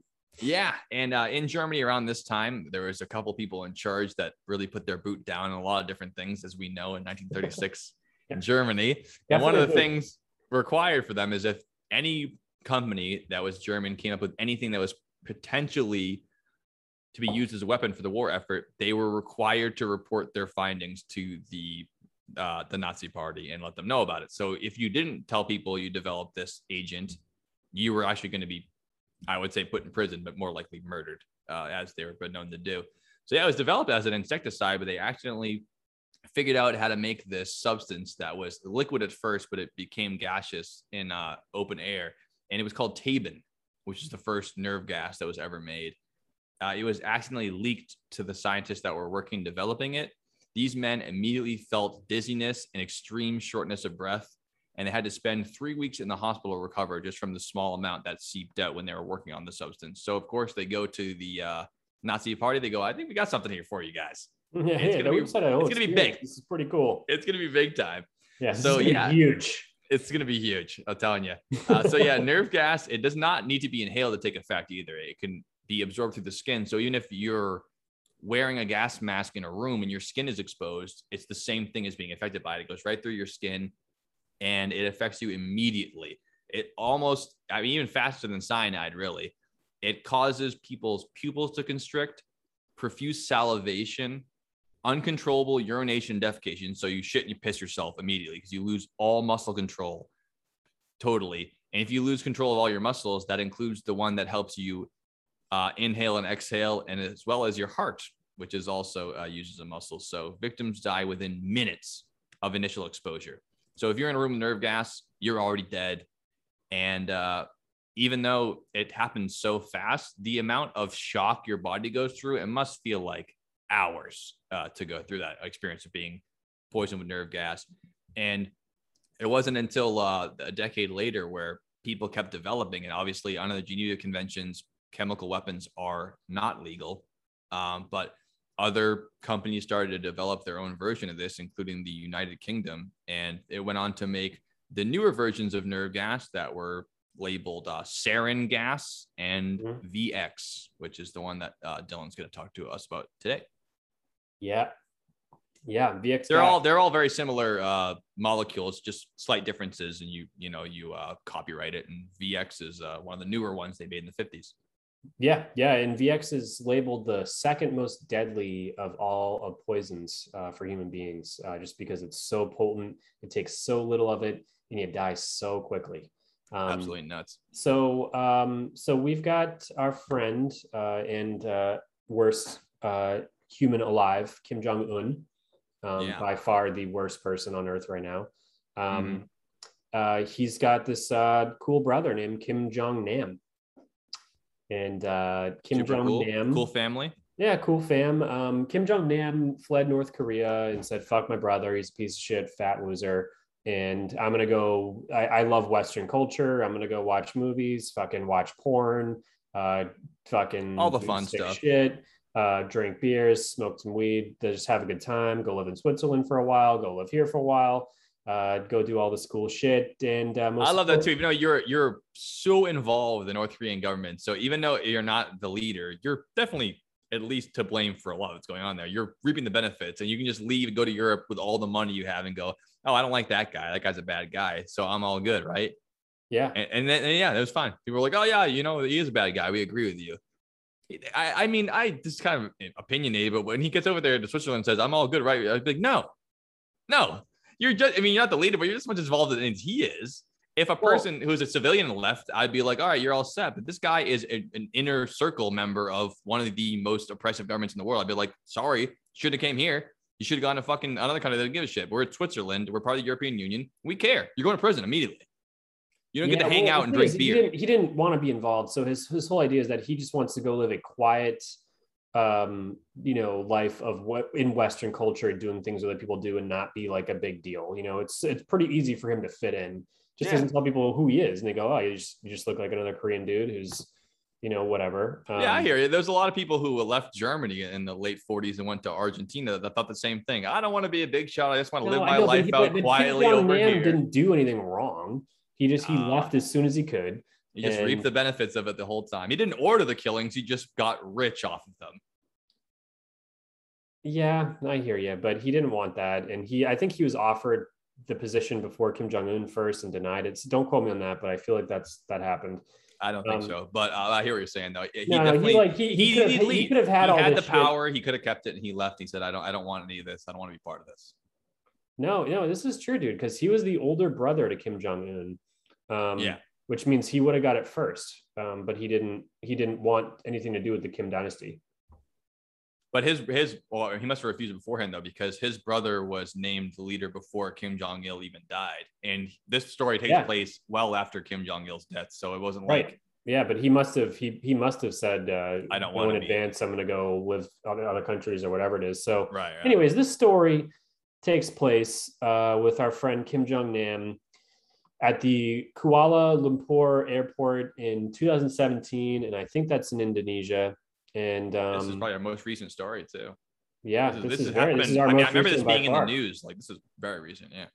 Yeah, so February thirteenth, uh, he's he's on his way to board a flight back Just before Valentine's Day, he must have had to cancel his dinner plans. Oh, I know to to Macau, M A C A U, uh, which is where he lived. I don't know where that is, but um, all of a sudden you've seen the footage, right, Joe? Yes. Oh yeah, it's crazy. The airport. it's in the yeah, At the, airport. Yeah, he's in the, Yeah. just a random airport terminal. I'll see if I can't he- find it for the podcast. It's- Yeah, definitely put it up there. I mean, uh, viewer discretion advised. This is Yeah. this is not good. It's not, a good fun. not a good one. But he gets Especially pushed when on you the, hear the rest of the story for sure. Yeah, yeah. So he gets pushed on the floor by two women, and they press a handkerchief to his face, and he and and then this is what happens, and this is that they, they did the test and termed it as VX, um, and he uh, um, uh, so what happens with VX is it it's different than um, cyanide in that it's a nerve agent, like Joe said, and specifically it blocks um, it has something to do with acetylcholine. Um, uh, and it, it it's a, the chemistry is a lot more sophisticated to somebody who doesn't understand this like me Yeah. in- or me. Yeah. or joe um but so like it's not as simple as it just blocks uh iron or binds iron receptors it does more because we're talking about nerves here so it's a yeah, little it's more the quickest way to kill someone is to shut down their nervous system completely. And uh, this nerve gas, they call it that for a reason. That's the common name for it because what it does is just fucks your entire nervous system up, and then you have no other choice but to stop living. Yeah, I mean, I could read this off to you, but it's like a lot of words, and it's the the the, one sentence I can say that I still don't even understand is that uh, VX is an acetylcholine esterase inhibitor. It works by blocking the function of the enzyme acetylcholine esterase. So, for those of you that understand that, good for you. But what happens is is you inhale this or you get on your skin. It doesn't take a whole lot of it. Um, this nerve agent um, makes all of the muscles in your body start spasming. So um, almost immediately you have uncontrollable muscle movements physically on your face and your arms and your legs and your hijacks your entire nervous system. entire thing and then as it moves through your body it um it does that to your diaphragm you know which moves your lungs up and down Yeah. Um, don't forget your lungs don't breathe on their own. Your diaphragm muscle is what it's taking that that uh that Mhm. billows or bellows rather Yeah. Pushing it in and out. As soon as you can't do that anymore, that's it. or it's doing it on itself it's doing a random oh, thing Yeah, or it's doing rapidly yeah or so not like all, yeah. all this shit happens eventually that eventually affects your heart and you are dead but the crazy thing that happens to you with vx is that when it, you know as this has happened the last thing that happened to you is that it, it, it involves in, intense muscle c- contraction that stays the same so they end up dying in weird positions and they're stuck together and clenching their muscles like they can't they can't pull these people apart once they're dead um, Yeah. it it contracts and uh, expands all the muscles and causes seizures and twitching or whatever it is and then you're just stuck and you see when you see him die he's like that's like he can't move it's fucked so Kim Jong. So the story is so it gets even weirder because um, they interviewed uh, the uh, they found the people that did it, and obviously, um, you know, the story here with them is that they're they were hired by North Korea and they're fucking terrified. And the Yeah, whole they thing- didn't want him getting out and talking shit about North Korea, even though we Yeah, already and know how bad talking- North Korea is. He was talking to the CIA. Um, they know that. Yeah. And um, the two young women who were seen on the TV who approached him and smothered his face with the substance, um, they were apprehended almost immediately. Um, yeah, they're basically uh, martyrs for the cause. I mean, you really can't get away with that shit, even if you Oh, are in yeah. Kuala Lumpur. Oh yeah, exactly. They, it just it's just better than going back to, to North Korea, honestly. So Yeah. Um, and uh, however, one so Don T Huang, uh, Vietnamese citizen and hair salon worker, and Sitsi Aisia, an Indonesian, they denied everything, and then um, and they would get, and then they were just Malaysian authorities uh, told them that they would at the very least be executed for this. Um, yeah, that's the other thing too. If you're in, if you're in the southeastern countries, they're, they're not really too keen on spending a lot of time in the judicial system. they just kill you. Yeah, that's not really. Yeah, you know, I mean, America, as uh, as harsh as we are in our judicial system, it could spend you could spend two years in trial and then 12 years on death row. That's not going to happen in uh, Malaysia. They'll they'll kill you that week if they can. Yeah, so they didn't kill them, and this is why it's so fucking weird. Um, and again, I said Indonesia, I meant Malaysia. That's where the airport was. Um, Malaysia, yeah. yeah, yeah. So um, they didn't get executed because of this story. They both claimed that they were approached by a man posing to be a reality TV agent. I love this part of the story. The man would train them to rub lotions and creams on people's faces as pranks. It was a prank video. This is actually kind of genius. Yeah. This is probably going to happen again sometime soon. Some TikTok star is going to go to uh, Guantanamo Bay for doing the same shit to someone. Seriously. Um, and uh, it's crazy. Um, and they, they, They did it, but They they, didn't did it, realize they yeah. had VX, which is one of the most deadly substances in the entire world. the entire world. I'm surprised they they- didn't die too. Actually, they, they weren't taking it very seriously, Well, that's or they're why I lying. thought my, when I first think that they're apps, they're 100% undercover because they would have to be trained to use the most to, to you know they could have just blown their nose in that for all we know you know like, yeah, of course. Yeah, they could. They could have just you know been playing with it. You know, they would have been dead before they even got to the guy. So, I mean, do we know more about that story? Were they just fucking lying about that? Because it seems strange to be yeah able to it says it says that they nerve gas they were like that. searching for the the actual culprits who trained them yeah. and Well, no there's obviously more people to be blamed than just them, but I think they're to be blamed of- too.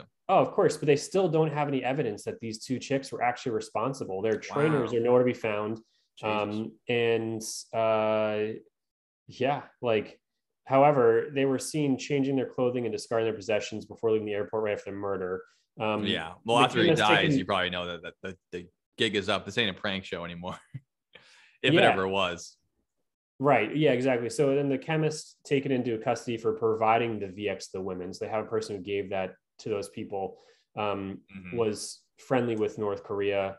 Yeah. Um, so so the thing is, is that you know, I, it sounds great that this is like they said a game show or whatever it is, but there's just no way. It's it's too it's too Yeah. cute. It's too yeah. I get it if you threw a pie in someone's face and it turned out it wasn't a prank show. But I mean, like we said, we're talking about one of the most poisonous substances to ever be created on the planet. I mean, it's really no way you can handle it Yeah. um as a prank. It just Well, and this is a very powerful person in the world who's Yeah. a fucking asshole. But yeah, I um, wonder if there's any more to it with that aspect of it, where it's like, well, we really can't blame these girls because this, that, and the other thing. I mean, there's got to be more to the story than. Well, there's always pressure on those people. I mean, North Koreans will do anything and anything because of so many different reasons. But like, Yeah, they were, um, you know, especially since they were changing their clothes afterwards and stuff like that. Like, they knew, they Mhm. knew. And a lot of these people don't have passports, IDs, anything. They could have been given fake passports, fake IDs. I mean, as far as the world's concerned, most residents of North Korea don't have a name or any identifying factors whatsoever because they basically don't exist. They live in this yeah, hermit kingdom. we. So we. you know who knows if these women were even from you know whatever indonesia or wherever they said they're from they could have just been lifelong residents of pyongyang and they give them a fake passport and then you're off to the races and as far as the world knows that's who you are because you've never been identified any other way at Well, all hey, you can escape North Korea if you go do this. I'd do it. no i i, I totally get that Get aspect of it for sure but it's one of the only places in the world that there's no identifying factors at all Yeah. you can even leave you know countries that are dirt poor and you still have some identifiers but north korea is one of the only places that you can be nobody until you leave and then Yeah. you're Yeah, That's- but they, but they so know, they strange. know who you are. If you, Oh, yeah. Oh, they know, yeah. great grandfather um, talked to yeah, they, they keep all the records there for sure. American as, as soon as soldiers you leave, 50s, it's like you're they left punish your family and your great grandchildren. I mean, it's a ter- it's uh, something needs to be done with North Korea. It's the worst place in Earth. Yeah, North Korea is probably the worst place in the world because not that the fact that it's so uh, terrible to its own citizens, but they have too much wealth Yeah. to, to be that awful. Like they're not, uh, you know, in the bumfuck middle of nowhere, like Savage Kingdom. They are a, a powerful nation for what they are, which is, you know, basically a, the largest pro- prison colony in the world. Uh, Yeah, I mean, it's that a is concentration it camp. has a nuclear program. It's, they, it's fucking uh, insane. They have to turn in, you know, a thousand pounds of shit a year per family, and they can't shit because they don't. They shit once every three weeks because they don't eat because the government doesn't give them food. There's uh, propaganda speakers in their living room. Yeah, It's it's the most terrible play. I can't. you don't imagine. own anything. We'll talk about North Korea another time because it's obviously a good one. But they don't. We own will, anything. yeah, yeah. They don't own their shirt on the back. They don't own anything. No. Um, yeah, and like you said, even if you want to leave, you're putting your entire family at risk, which is Yeah. part of the and your idea. neighbors and your friends and your fucking school teacher. They just kill anyone you ever knew. Yep, and their uh, their best friends are one of the most powerful nations in the world that refuses to China. acknowledge them. Yes. No, they're supporting them. If it weren't for China, they wouldn't exist. Yeah. Oh, and also China has prison camps of their own, so they might they might be of the same ilk there. You can ask the people, the Uyghur people, millions of people in prison camps Yeah. right now. Ah, for So- sure. Really fucked So up. yeah, it's awful. Uh, let- so yeah, I, I do have a nerve gas story for you, but I want then I want to wrap back around to uh, things that are a little bit less poisonous because after nerve gas, I have the most poisonous one. Uh, but these ones are a little bit less. They're also famous ones, but nerve gas is like definitely Okay. on my list. I have it number two most deadly because not only is it insanely dead- deadly substance, substance rather, it's not like mercury and arsenic where it's naturally occurring. Nerve gas was made for the express purpose Yeah. to kill people as fast as possible and as awfully as possible. And VX, like you said, is the most modern version because it's obviously completely illegal to develop any of it. But VX mm-hmm. is the last one or the most recent one that we developed as humans in the 50s. This is like the big dog one. And hopefully it's the last one we'll ever develop, but who fucking knows? You know, North Korea probably figured out their own version if they got that. you Yeah, know? it's terrible. And one of the reasons, just to sidetrack, you know, like why Okay. why you know they're classified as WMDs because um, go- they're typically used by the government to kill their own citizens. So their own people. Yeah. Yeah, and the reason that it's it's it's effective is because you can it keeps infrastructure in place, so you can gas a whole city. Right. It's not a bomb, it's yes, a gas. You can gas a whole city, and it kills anything organic, humans. Um, but it leaves the place, it leaves the buildings in, in place. So when you see people, you know, gassing countries on video and stuff like that, it's because they don't want to blow up all the buildings. It's really fucked. I mean, I'm glad that most countries agree that it's a terrible idea to develop Mm-hmm. chemical weapons because they really are not only to for infrastructure and money wise, psychologically they are not good. They are just debilitating. I mean, if you blow up a building, it'll ruin the morale of a whole city. But you can, some people might survive. You can rebuild. But when people get hit with nerve gas, it's just like you. There's not even a chance you're going to survive. You're already dead. I mean, the only thing I can even think of similarly would be something like an atomic warhead, where it's like you're literally the psychological impact is just as much as the physical impact, where it's like this is just the most horrific thing you can do to anybody. That's Yeah. why I hope they never keep developing the neutron bomb. Have you ever heard of the neutron bomb? No, what the hell is that? It's an atomic warhead that uh, actually launches um, neutrons all throughout the facility, which is supposed to work in a similar way to a nerve agent where everything that's alive, their DNA is ripped apart and they're killed, but all the infrastructure stays there. So you could detonate the bomb, kill everything living in an entire city, and then you could move in and take over the city as if it was still your own, which would be, you know, even a more massive scale than a nerve gas attack, but the same idea. It's just horrifying Yeah, that's not good. altogether. That's really bad. But so yeah, I think the the most massive scale nerve gas attack that we know about because it was actually never used in warfare. The last time chemical weapons were used in a massive scale war was World War One. Even though, like you said, they've been used on countries' own citizens, but they're not used, as far as we know, on um, military actions because the repercussions for using them are so insane that I mean, most recently in uh, Syria, they were dropping uh, chemical weapons on their own people there too. I think it was um, white phosphate Mhm. important, um, was in Japan, which they've already had enough of their share of terrible things happening to their folks. And this one happened in 1995. So there was another cult story for poison. The members of the Japanese cult Aum Shinrikyo, I never, I don't know if you've ever heard of them, but that's No. definitely worth looking into them. Another uh, crazy cult. This was in the 90s. They got hold of sarin gas. I don't know how they did it. To look more into it, but they had five coordinated attacks in the Tokyo subway system, and they released sarin gas there. So not only are you have massive amounts of population there, there's no way for the gas to vent out. So you're having the most destruction you can in a small scale. And 14 people died from the initial attacks when the sarin gas was released in the subway system. And nearly 6,000 people were affected in some way and injured and survived. But who knows what happened to their nervous system, their organs, or how long they yeah, died afterwards. long, long lasting damage. And Sure, and but yeah, sarin is 500 times more toxic um, than uh, than uh, than cyanide is. that's yeah i i don't know how they get a hold of it but yeah that was the only uh, massive scale nerve gas attack that i know about and it was in japan yeah Aum Shinrikyo, fucking maniacs and they uh Crazy. 14 people died that day what a crazy event there in the subway Yeah. there so that, that's nerve gas for you It That- is. that's And however, one. you mentioned one thing to not forget Um, Mhm. So just to use just so we can make the list. Um, Yeah. Uh, don't forget that uh, that polonium is radioactive. That packs a double whammy.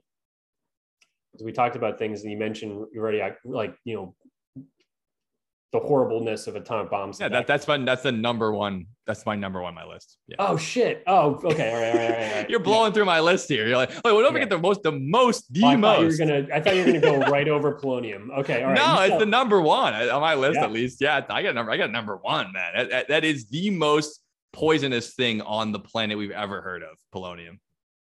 Number one with the You bullet. tell us about it because I spoiled the whole thing. No, no. I mean, I don't want to talk about it now. I want to wait till the end. We'll, we'll definitely we'll, we'll Okay. loop back around to it because right. after that one, it'll be it'll be like the uh the blue whale for megafauna. It's like after you talk about that, like what I mean, it's just you everything else is Yeah. kind of small bananas in comparison to that. You know. Yeah. Um, but yeah, I will skip over strychnine. Strychnine is another one. It's it's it's like cyanide, but it only takes half as much. And they use that in pesticides for years. It was used to kill uh, Alexander the Great. They poisoned his wine with strychnine, and it was until 2006 that they actually banned the use of strychnine in pesticides because you know household pets were eating it by mistake, and kids were getting in their mouths, and it, it'll kill you. Only 100 milligrams will kill an adult human just with a little bit of strychnine in there and that's no good. But that wanted to bring me to ricin, which is another one of the big Oh, time classic poisons. one. You heard of ricin, Yep. right? Mm-hmm. Yeah. Oh yeah. Which is only one letter away from rice, but it's not quite uh not quite that. So ricin is another naturally occurring one. You can take it from castor beans, much like you can get cyanide from almonds. Um, but what that does is it halts the protein production in your cells, ricin. So your cells can no longer uh, survive. And if your cells can't survive, that's it's your whole body. It's made up of all that. So ricin will shut down all your vital organs immediately as soon as you start using it. All your cell production shuts down. And unlike cyanide or even strychnine, amount, amount of ricin the size of a grain of sand is enough to kill an adult human being. So one grain of sand of ricin will kill a person if you ingest it. That's all it takes. It's- you don't even need a little bit in your coffee, have the taste weird. Unlike arsenic, a drop of mercury, one little grain of sand of ricin will kill you, and you you can't get out of it. And I have a story involved much similar to the one that happened with North Korea. Do you know this one? No. the, Tell me. the ricin poisoning. This one happened in 1978. There's a Bulgarian man. He was a Soviet defector. He was like, I'm leaving the Soviet Union, much like uh, Kim Jong Un's brother. He goes, I'm getting out of here. Yeah. Yeah. Yeah. Yep. I, I want to. I, he went to the uh, the UK. He goes, I'm going to tell all the secrets, whatever. And uh, basically, as soon as he left, you know how Russia was. Still, they were then too. They go get after this guy and you got to kill him. But they get a little bit creative like it. They couldn't find any girls to do a prank show, so they developed a special weapon Mhm. system Mhm. in order to do it. And what it was was an umbrella with an air gun on the tip of the umbrella. So this guy's waiting at a bus stop, and this Russian agent, KGB, knows exactly who he is. He walks up to the bus stop, pokes him with the umbrella, and the guy goes, ow. And he just walks on his way. What he had done is he had activated the air gun when he poked him with the umbrella. It launched a platinum sphere into his leg, and that sphere had one little grain of ricin in there. That's it. Good night, nurse, for you. And within two to three days of the initial attack, he had a heavy fever, was brought into the, high, the hospital rather. And as soon as they, like the rest of the stories, as soon as they realized that he, he was poisoned with ricin, it was too late. All you can do is give him more comfort when he dies because all it was is a little poke of the umbrella with this thing. One little grain of I sand. read about this this guy was story. It's dead. so weird because he, Yeah, the like, the he remembered it and he fell over from it, and the guy was like, he just saw some guy who was like tying his shoe with an umbrella. He remembered that. Right. Then- yeah. Luckily, he did. At least they knew that part of it. Because without that, we have no idea what you're talking about. But Yeah. that's, I mean, it must suck to realize that, oh, that guy poked me, and all he did was a little umbrella poke. And what Okay. happened was, I was poisoned with ricin. Eh, that's a big time one. Ricin. Goddamn. nuts. Russian governments. I mean, authoritarian governments. They have too much money, and they can develop all kinds of creative ways to kill you. Because they could just walk up and shoot you with a gun because, you know, you're the guy's gonna die either way. But they get really creative about it, and they make Yeah. it. They're like, oh, it's, we didn't do anything. It must have been your fault. Like, we, we yeah, could- yeah, exactly. Well, especially if a guy dies mysteriously, and, and if he didn't remember or say something about the umbrella, they would just say he died of natural causes or something. They wouldn't even know. Yeah, I mean, they they probably wouldn't have known to test for any poisons, especially with such a small amount of it. I, I don't even know how you can detect that that far after. You have to probably detect how it affects your body. I can't imagine you'd be able to find that little amount if you weren't looking for it. Right? Um, I'm not sure, Yeah, I'm not sure either. but that, that's some scary shit, ricin. And uh, maybe from castor beans. There's a couple weird news stories of a guy uh, getting arrested. He had like an entire batch of castor beans in his house, and the cops were like, "What are all those for?" He's like, "Nothing." really? Nothing. Yeah. I, you it's hard to actually extract enough ricin from castor beans to make it that little pure grain of salt, uh, of sand. But it can be done. but can be done. Yeah, and that guy tried, unfortunately for him. Oh yeah. Do you have any other poisons on your list, or do you want to? No, I'm going right for the heavy hitter. That's all I got. Ryson's, um, yeah, Mhm. again, that's that's where I'm at, man. You know where I'm at. So where are we at?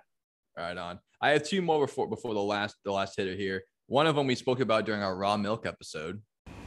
Do you do poison? No, sir, just cakes. This is a patisserie, sir. How many cakes could a human being eat? I don't know. Depends how hungry they are. Very hungry, really very hungry indeed.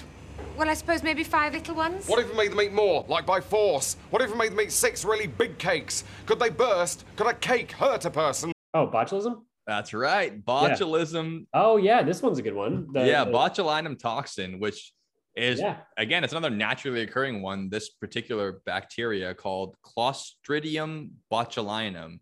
It Mhm. it produces this naturally. This this botulinum toxin, which is also called Botox, as we mentioned then too.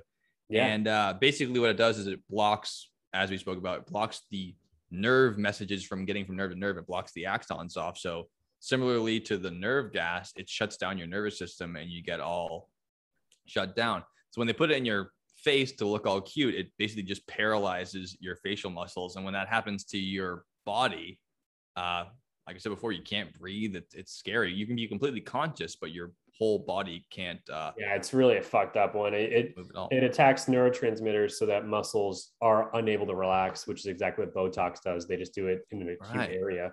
But God, is that fucked up? That this might be the worst one because you're completely doesn't affect your brain. It just yeah, your brain's still working, but your whole body is betraying you, and it's just all tight, tensed up. Which means again, you can't breathe, you, you can't circulate your blood, and you're fucked. And uh, strangely enough, unlike a lot of the other poisons, which can be you know found in trace amounts or can be developed by a, um, a government in order to be a chemical weapon, this one is just a bacteria that produces it, so it can be uh, used all over the world. It's probably killed more people than all of these other toxins combined, be, just because of the fact that it's so naturally occurring. There's still a couple dozen botulinum toxin deaths every year in the world just because um, of food preparation, handling, transportation, and proper storage of food. In fact, in 2017, in Walnut Grove, California, not too far away in, in the US like us, a guy, as poor son of a bitch, bought nacho cheese from a gas God station. damn it. Yeah, and now unfortunately, the- it probably one of those open air coolers. They didn't keep it the right temperature, Uh-huh. and those uh that botulinum toxin was in there. And after the guy ate it, uh, he went to the hospital feeling ill. He spent weeks in the hospital on a ventilator before um, going into a coma and dying, all because of eating nacho cheese. And that's what a botulinum toxin will do to you. And that sucks. Yeah, it's insane that they use it as cosmetic procedures, but it's the same thing that can kill you within a couple weeks, shut your whole nervous system down if you have enough of it. And it's just, uh, it's sold on the market. This bacteria shit.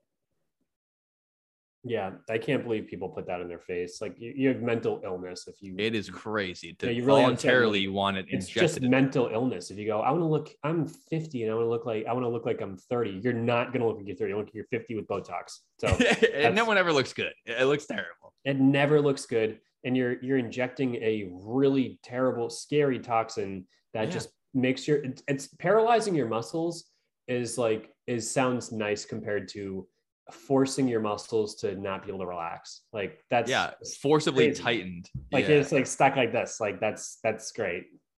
Yeah, Like- you're better off super gluing your face in a position than actually putting botulinum toxin in because at least the glue wears off, you know? Yeah. The toxin will stay in there. Yeah, that is insane that people actually volunteer for it. I think that's also a lot of people don't know what it is. That's what they call it Botox. It sounds cute. It's like, let's go get a Botox injection, a little couple here, a couple here. You don't want to say, hey, we're going to inject botulinum toxin into your body, which has killed millions of people. but, you know, it's just the right amount, just the right spot. So, you know, I don't worry. I'm certified to poison you. It's okay. It's uh, not to be worried about. Yeah, no, not good. Not good. Yeah.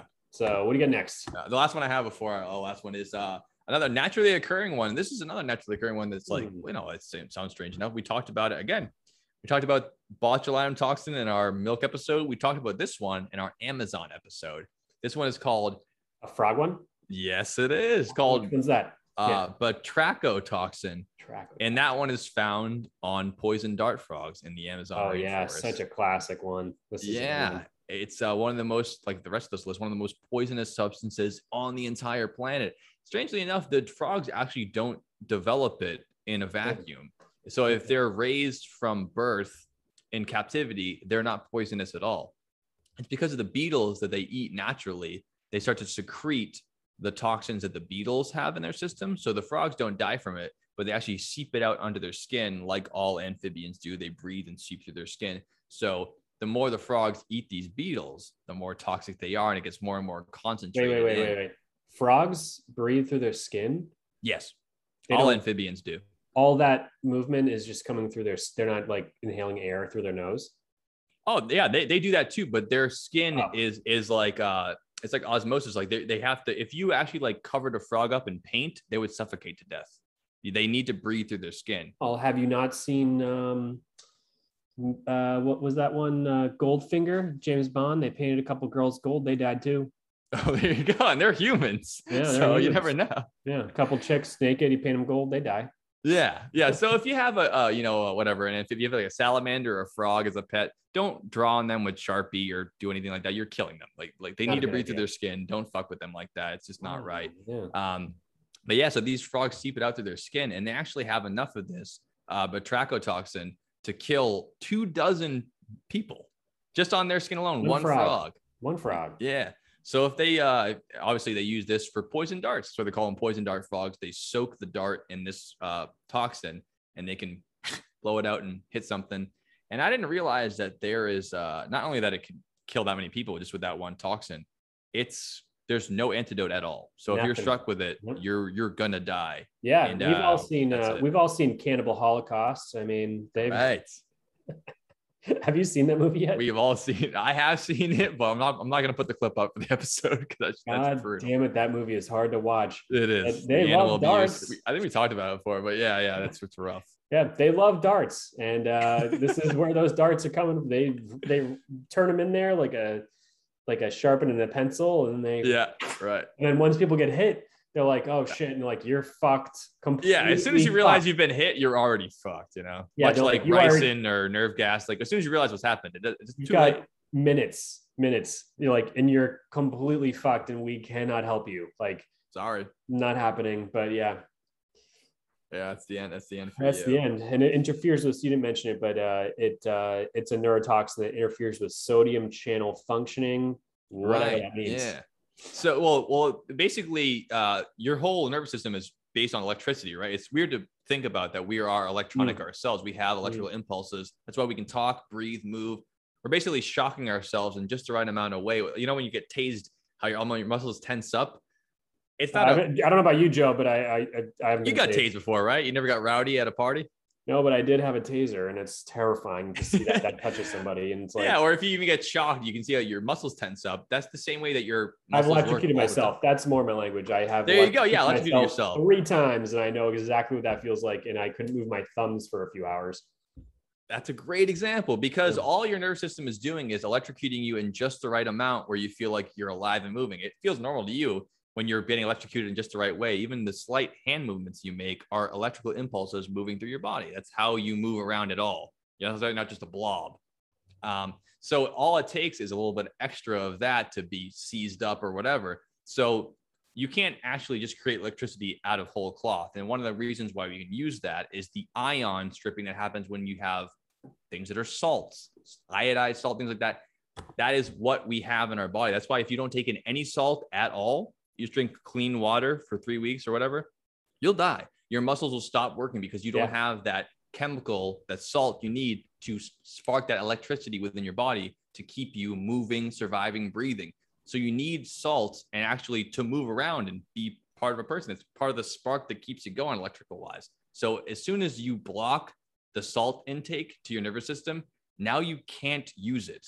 And now your nerves are just as good as a unplugged TV from the wall. And that's as we spoke about before, you're as dead.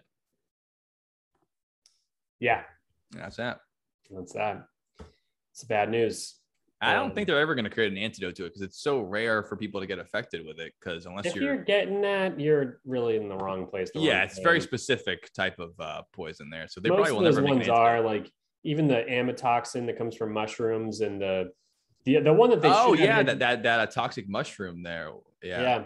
The one that they should have an antidote for, and they they probably don't. And I this is the one of the first things I learned about as a kid that fell in the same ta- category as quicksand and um, you know, like really like quick things I was scared of as a four year old are things that I'm not sure a lot. Yeah, like you thought you were gonna run into it like probably Oh, quicksand was a real concern of mine. Like that's gonna show up soon. I gotta know what to do. People tell um, you tips are like don't move too fast, you know, hold on to the thing, and it's all these advice you have that you're never gonna run into. so ever. much advice about quicksand by the but it seemed like you five, were gonna like you're like oh I'm probably gonna run the quicksand Yeah. like this week.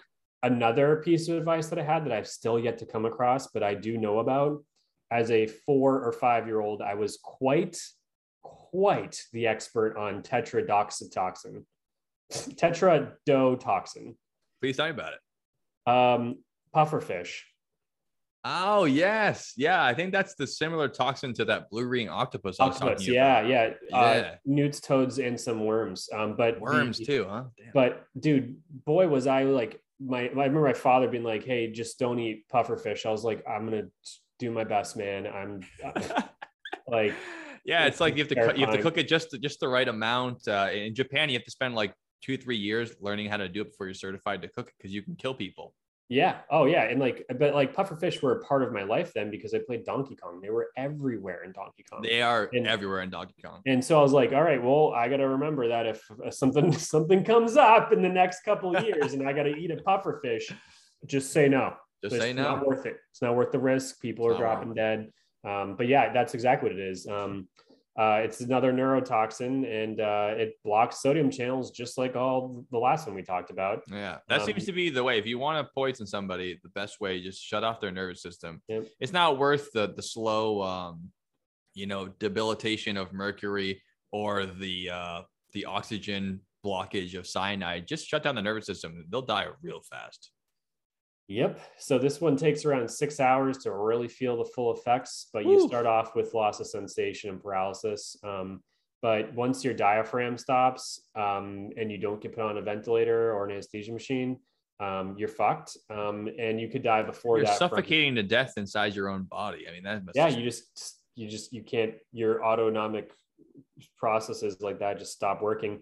Um, that's if you don't go into cardiac arrest first. Right. Yeah, all these things you take for granted, even when you're sleeping or not paying attention. I mean, I've been talking to you this whole podcast. I haven't remembered to breathe in or out one time, but that is Yeah. a biological function my body's doing constantly. It takes the nerves to move my diaphragm, and I have to constantly be breathing in and out. And as soon as that process stops, um, yeah, this podcast is going to be over. Because if you ever break up with me, I'm not going to let you do the podcast anymore. And you're gonna you're gonna use the puff. You're gonna eat a puffer fish straight up. I will eat a puffer fish. Straight right up, I'll eat a puffer fish. That's how it's gonna happen. I will swim with a blue ring octopus if you ever leave this podcast. Ooh, the blue ring octopus is quite the thing, man. Is that where that went? Is that where the same chemical is coming from? The blue ring? Uh, no, the blue ring is actually a um an evolutionary when it gets aspect. Yeah, they yeah, basically it's the same as the poison dart frog in the sense that they're so brightly colored to warn predators. I don't want you to to fuck with me because as soon as you do, we're both gonna die. So get the Mhm. fuck away. The blue ring octopus, the same thing. When they're about to bite, they'll they have that blue ring that shows up on their skin. It's not, you know, that's not the actual toxin. That's just to warn predators, like, hey, you fucked off. Let's Yeah. both get away. It's like basically like pulling out a gun and being like, let's both walk away from Don't this. do it. Yeah, Yeah, let's both just go home. No one wants to be part of this I'll shit. do it, but I'm not gonna. Don't let me do it. Yeah, exactly right. So it's a, it just evolved in the same time. It's like uh, uh, two branches of a tree growing together. They said we're gonna be brightly colored and toxic because all the frogs that weren't brightly colored got eaten and they died, and so did the predator. That didn't solve anything, did it? Nope, doesn't help anybody. So Now no one's getting laid. No one's passing off. the- that's a bummer. When I'm out on the open ocean, doing my thing, hosting a podcast, first thing I do is go to Whole Foods. 365 Whole Foods Market, 100% pulp-free juice coconut water, not from concentrate. It's nothing I like more when I'm sailing. Coconut water.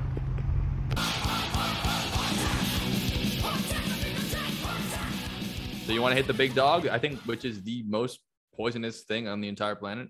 the most poisonous thing on the planet and the um the picture uh on my source just looks like a condom um you see it The reservoir tip. yeah uh it just it just looks like a ring of uh like when it's rolled up when you take it out of the package Oh, I got you. No, I I haven't seen the picture of it No. yeah it just looks like i don't understand what i'm looking at but um uh yeah so back to polonium Polonium, folks. It is the number one on the list. Uh, not that we ranked them, but I just think it's definitely the most poisonous substance in the world. The what did we say earlier? The the greatest poisons ever. oh oh the uh did we say the greatest it was the um i think all-time greatest The all-time greatest poison. all-time greatest poison Yeah, ever. this is it. Polonium. This is number one with a bullet. Yep. Number one. And the appearance is silverly silvery, and the mass number is 209. So it's an element, much like mercury. Yeah, yeah, exactly. It has a half-life of 138 days. Um, and Because it's radioactive. because it's radioactive. And let's talk about polonium. Yeah. So even though Um, polonium, even if it wasn't radioactive, it would still be toxic to your body, like lead or mercury. It would still debilitate the human body to take in these heavy metals that can't be broken down. As soon as your body can't metabolize or break things down, it's ruining it. It's basically like throwing a fucking uh, a pebble in your engine. It's gonna fuck it up. It needs to be out of there fast. and not the longer it takes for your body to break something down, the worse it's gonna be. And these heavy metals, they're only heavy because they're so fucking metal, but they're only heavy because of how they're they're on the elemental table. But polonium, even if it wasn't radioactive, would be very toxic to your body. But like you said before, the double whammy is it's also fucking radioactive on top of it. So your body can't break it down and it keeps radiating radiation all through your body and destroying it from the inside out. Um, like they said in uh, Chernobyl, it's like a thousand little daggers driving through your DNA strands and just tearing you apart bit by bit. And polonium will do that to you. Yeah, and weirdly enough, um, it was discovered in July 1898 by a card on Apples to Apples that I'd never is one of the worst cards that you could ever. Because no one knows what it is. No right? one fucking knows this person Yeah. until the Dylan Joe Basin podcast. They probably think it's plutonium, which is also radioactive, but not the same thing. not the same thing, also bad, but uh, Marie Curie um, extracted this uh, from, and it's polonium is named after fucking Poland. That's it. Lame. So, um, their biggest contribution. But also, like Marie Curie, I can't believe she didn't die from radiation poisoning. She discovered like a lot of shit. she discovered like 50% of all the radioactive shit we've ever heard of. All those heavy radioactive metals, she basically discovered like every single one of them. And yet Yeah. she didn't, she should have died immediately when she first discovered one. I don't know how she got away with that shit. I have no idea. Well, that's why she's one of the best scientists of all time, I suppose. Yeah. So the the fatal like any the dose of of um of It's polonium crazy. is so small compared to that's why we that's why it's the all time I mean, we have, of course, we have cyanide, 250 milligrams will kill a person. If it's ricin, it's Grain one grain of sand. And for polonium, it's seven trillionths of a gram. So you can't even actually write that out without doing scientific notation because seven trillionths, which means it takes a trillion of that part to make one gram. And now seven trillionths No, that. that's the craziest thing I've ever heard in my life. Like think about like It's a beyond viral, a viral particle is is like visible in a, a normal microscope or in a pretty good microscope. What Right. Fuck, how are you getting this? Like It's just one. You're basically trillion? getting an atom. like you're like one atom. I feel like you're getting like a, tr- a millionth of an atom, like seven trillionth of a gram. Well, no, it's not less than an atom. It is the atom that is. It's as far down as you can go. that Okay, is what the that's polonium is. But that, that's how small atoms are. But this is what it is. It's not a combined chemical. It's not like a pool of something. It's basically like you can get the equivalent of a handful of atoms of this metal, and it will kill you. That's all it takes. I mean, for the cyanide, you probably have like seven billion atoms will kill you. This is like one. it's crazy. It's absolutely wild. It's really wild. This is the craziest. thing. because much like the other poisons once it enters your body you're already dead but unlike them it won't seize up your nerves it won't stop you from breathing it'll slowly radiate yourself to death much like if you are part of an atomic incident and or you're part of a reactor meltdown like in chernobyl you die from radiation poisoning but you don't have to take massive amounts of radiation to your face like those poor souls had to. All you need is a small amount of this substance to enter your body in some way, and you're going to have the same death as them. So it's it's, insane. get ready to spend the next two weeks losing all your hair and slowly puking out your own guts as you be radiated to death. And we can't do anything about it. You can't take it out of your system. You just have to die slowly. I just don't understand how you can even have this exist. One gram could uh, poison 20 million people, and 10 million people would Oh die. my god! Like what? I mean, it's definitely the number one most toxic poison ever. But that's insane. that's really one gram? Like, Oh my god.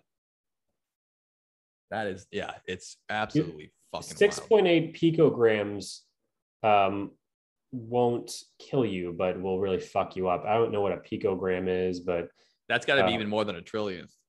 uh, it's really crazy.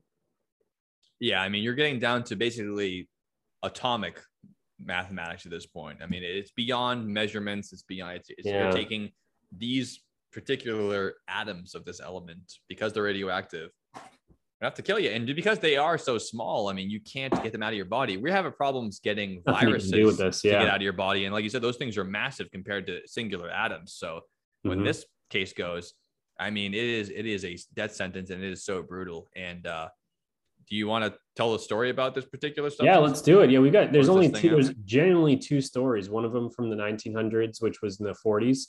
Yeah. Um, Luckily, it's this is very rare substance. It's it's you will never run into it in it's gonna be hard life. to come across this one. You'll we- fall into ten pits of quicksand before you before you're I was ever say, find yeah, below. puffer fish. Uh, keep your eyes. keep- Right, yeah, keep that's- one eye open. okay? yeah, yeah. But- Those will still come out, but you got to watch Yeah. out. But polonium, you might- you don't have anything to worry about unless you don't unless you defect from a government that is uh, Yeah, unless a, you, uh, a hard nuclear program. left the KGB um, or Yeah. FSB. But before we get in there, um, uh, the first time it was used was so fucked up. It was injected into four hospitalized patients, um, given to a fifth, um, and it was funded by the Manhattan Project, aka the Nuclear Bomb Project. Um, Ever heard of it? and was conducted at the University of Rochester. Oh, And they that's- wanted to obtain data on shit of shitting out polonium. Um, Well, they got their they data. did this on rats. What? They got their data. They got their data. Um, Fucking they A. all died. Um, but they, Shocker. they shit out polonium though. Um, and uh, and they were in their early 30s and early 40s. And uh, it was just really uh, inhumane because they literally all died. And then um, they killed them. They they murdered them. They should have just shot them in the head instead of poisoning them to death. That's just awful. Yeah, another lady, Irene Joliot Curie, was accidentally exposed in 1946 when a sealed capsule exploded on her laboratory bench. Like, why is this in a capsule? Like, Holy be in a- shit. like it's crazy. So it blew up on her bench. It should be buried in the center of the earth, never to be seen again. So bad, and she died from leukemia. Um, uh, several deaths in Israel were caused by this because there was a leak at a lab.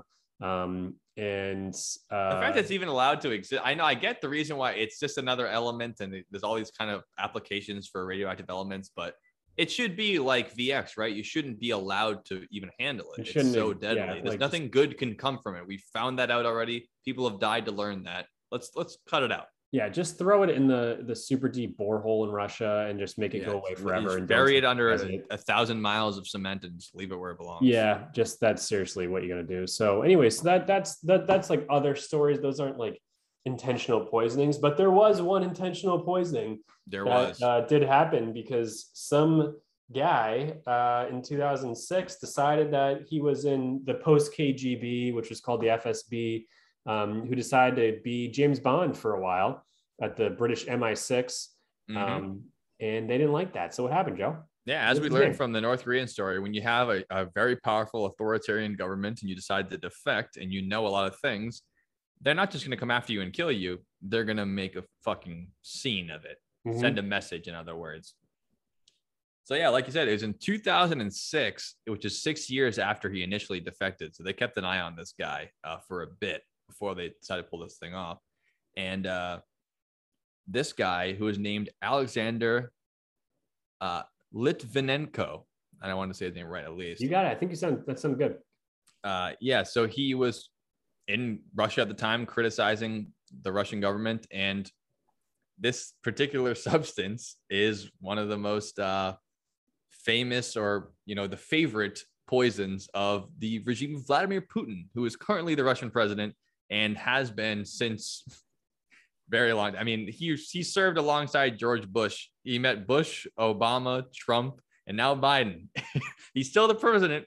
Russia, get your shit together. I know it sucks, but come on, it's kind of fucked up. He's still your president for that long.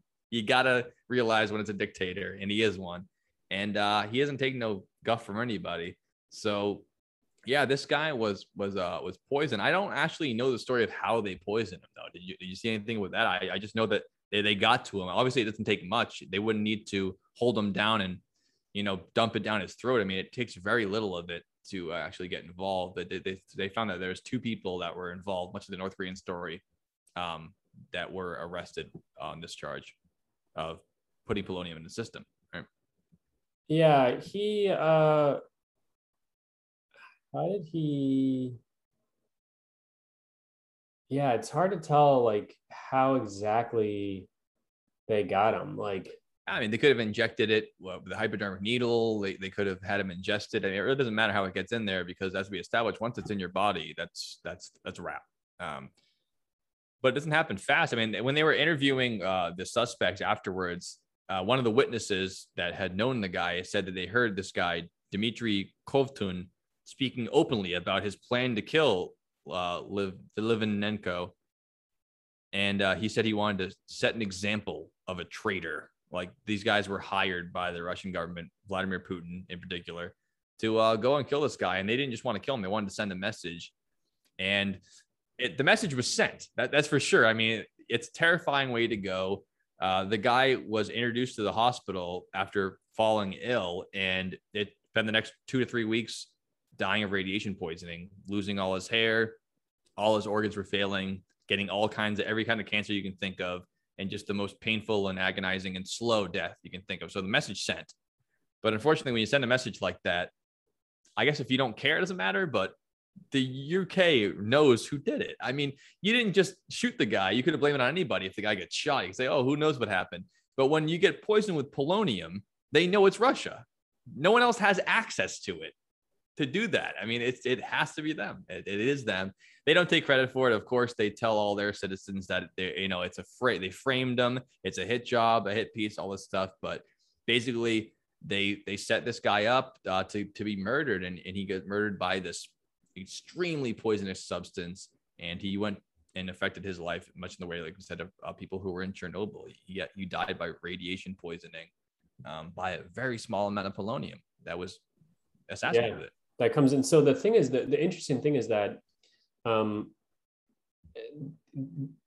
there's record of of them trying to the KGB or KSV or whatever it's called now Yeah. um made tens of attempts to kill this guy Mhm. with polonium and and he didn't do it like they put it in his tea didn't drink the tea they did this but the one thing is that they traced uh litvinenko um before uh you know Andre Lugovoy and Dmitry Kovtun made all their failed attempts, Yeah. and they were able to detect um, polonium in hotel rooms on airplanes here, there, the other thing on. They would just Wow. they would have it's so radioactive they can yeah, detect it like that. exactly. yeah. They would have spills, and they would just clean up with the hotel towel. They they had some extra. They dumped it down the toilet. Like it's so weird how how careless Wow. these guys were. Um, they literally again disposed with things- you said the most toxic substance that we know about, and they're just dumping it in fucking hotel toilets and shit. Mhm. And you can still find it. It's unlike things like cyanide or arsenic. It's radioactive. You can detect it. it's, Yeah, it leaves a trace no matter where you are. I can't imagine how else. You know, with the hotel cleaner comes in and this thing's left around, they're just as dead as that guy. I mean, that's so fucking dangerous just to have around everywhere. Yeah, and and the thing is, the, the the way they got him was just so fucking messy. Like it wasn't that he drank the tea that had it in it, which would have been great. It was like everything he touched at home had it on it. So like, So they so they put it on everything, and then eventually he just would come into contact enough that it'd be in the system. Yeah, exactly. Like his wife eventually tested positive because of like cross contamination. Wow. Um, they just followed a trail this guy, and it was just everywhere. So they were trying to get him to drink it, but they just started just putting it everywhere, and he'd touch it, and um, and Holy shit. uh, which then it excretes in your sweat like the frog. Um, and so it just ended up just like fucking everywhere this guy was. So they had to they had to like bury buses and trains and fucking airplanes, anything that he was on, they just had to get rid of it because it was just it was just secreting from him like radioactive everywhere. Yeah, they, Yeah. they couldn't have buried him in a normal cemetery because it would be too dangerous to the public yeah. and to the, all the wildlife and the whole cemetery. I mean, what, I wonder if they buried him like in, in the ocean or some shit. to Get him out of here. Yeah, That's I don't know, but they found traces on everything. Like it was just like it's- Wow. yeah like um yeah like contaminated british he was on british airways like a regular flight they had to get rid of that You could be on the flight with this guy. This is in 2006. You could be sitting right next to him and not even know. He's just sipping his tea. He's Yeah, got polonium all over his sweat. You have no idea. You could be just as exposed. You're gonna die of leukemia in 10 years and not even know why. yeah not good so that's uh that's the craziest one Is his wife still alive? I feel like his wife's gonna develop cancer any day. i'm now. sure she's fucking dead dude that Yeah, so there's no way, right? You're too, you're yeah exposed. most of the people who were involved with polonium in the test trials um they had a lifespan of 10 years after exposure even the ones who were just involved with that, huh? yeah like sometimes it would kind of be like a typical exposure to like a really shitty radioactive substance um Right. like that just Radiation's but- no joke. I mean, we talked about it in the past of the podcast, but it really is like the scariest shit Yeah. ever. yeah Because it's not like it's not like a a sword going through you or, even just an acid going on you. Like it's invisible and it's deadly and it's unstoppable. You can't stop radiation. You, you can't do it. All you can do is buffer it and break it down. You can't shut down the process. You can't unplug that TV. It just is what it is, and you have to let it run out. That's why we bury our nuclear waste in secure locations far from people because we don't know how to make it stop being radioactive. It just isn't possible. So it's going to keep firing off. It's like a fire you can't put out, but instead of just burning what's around it, it burns everything within thousands of miles. You just have to just hide it away and hope it doesn't hit anybody because there's no way to shut off that process. You can't unring that bell, as I like You to say. ring that bell. It's terrible.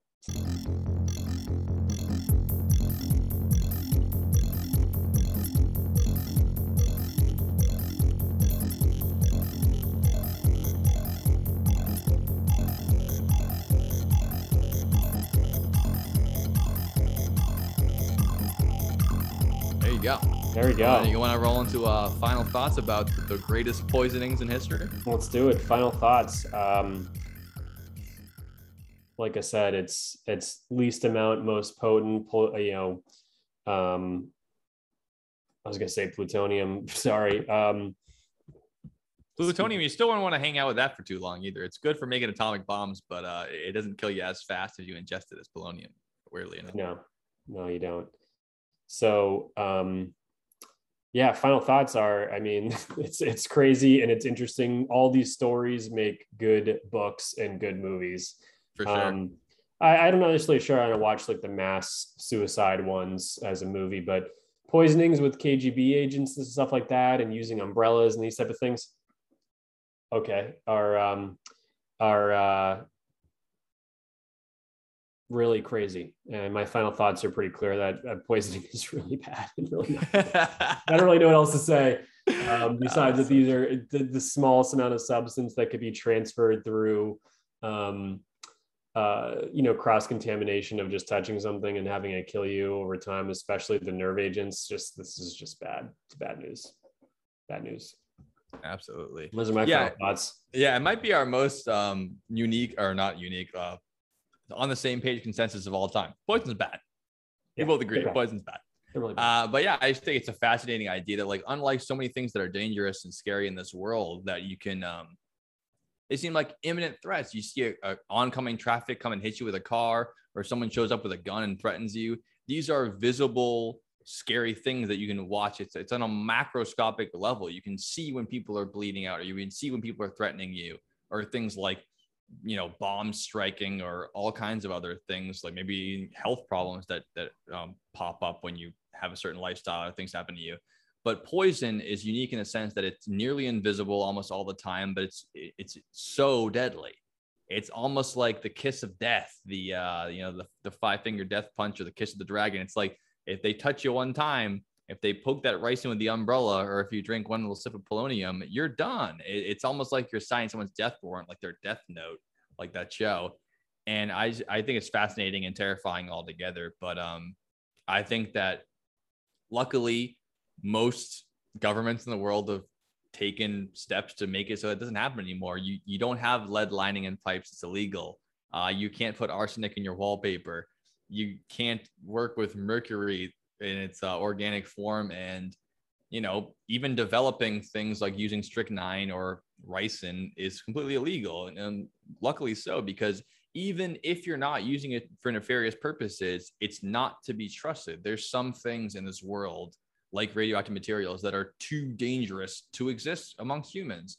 And even if they have uses the the weighing of the pros and cons is it's a no-brainer. It's completely awful. So many accidents can happen. So many people can die.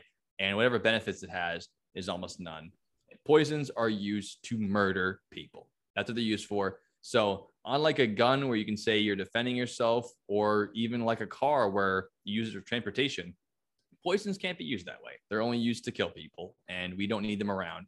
And i hope that we keep going forward and being more patient and understanding more about these substances so that they can be eliminated completely because there's some things that just don't belong on this planet with us and poisons are one of them unfortunately unless you're a cannibal in the movie Cannibal Holocaust and you need to protect your land from from the colonizers. we can keep that one that, We can that keep if you're in the the amazon and you're invading poison dart your ass Yeah, because it's uh you know it saves you money. Not money meaning they don't have money, but uh, less I think darts. it's time and calories yeah for None sure calories, less darts. You just go, and then you're like, all right, well they're done. I don't need to have uh you know ten thousand darts to hit hopefully hit an artery or something. yeah i don't have to chase down a uh a, a wild boar for seven hours i can just Yeah. hit it one time and feed my family Bing, Yeah, boom. quick little poison dart action, call it a day, and that's it. That's it So that's what we got for final thoughts, guys. We'll see you next week for uh, another exciting podcast. We got a couple things in store as always, and uh, Yes, we love you all and thanks for listening. That's the if uh, yeah, if you come into contact with any of these things, there's a poison control line in the America. Yeah. We'll, we'll put the we'll put the number up here. yeah You won't come into contact with any of this stuff, but uh, you know, don't pour any bleach in your eyes or anything like that. Yeah. Uh, bleach is nothing compared to what we're talking about. small Any rat poison, and if you do go to the hospital because they do have an antidote for that one. So, um, but you're still going to be fucked up for the rest of your life. You just they might you might not die. So, yeah. So that's it, Joe. What do you think? That's the Dylan Joe Basement Podcast, episode 36. Uh, all time greatest poisons. all time. There's only one poison I want to drink. That's right. Yes, that is true. I'll stick to ethanol. Thanks, folks. See you next week. See you next week.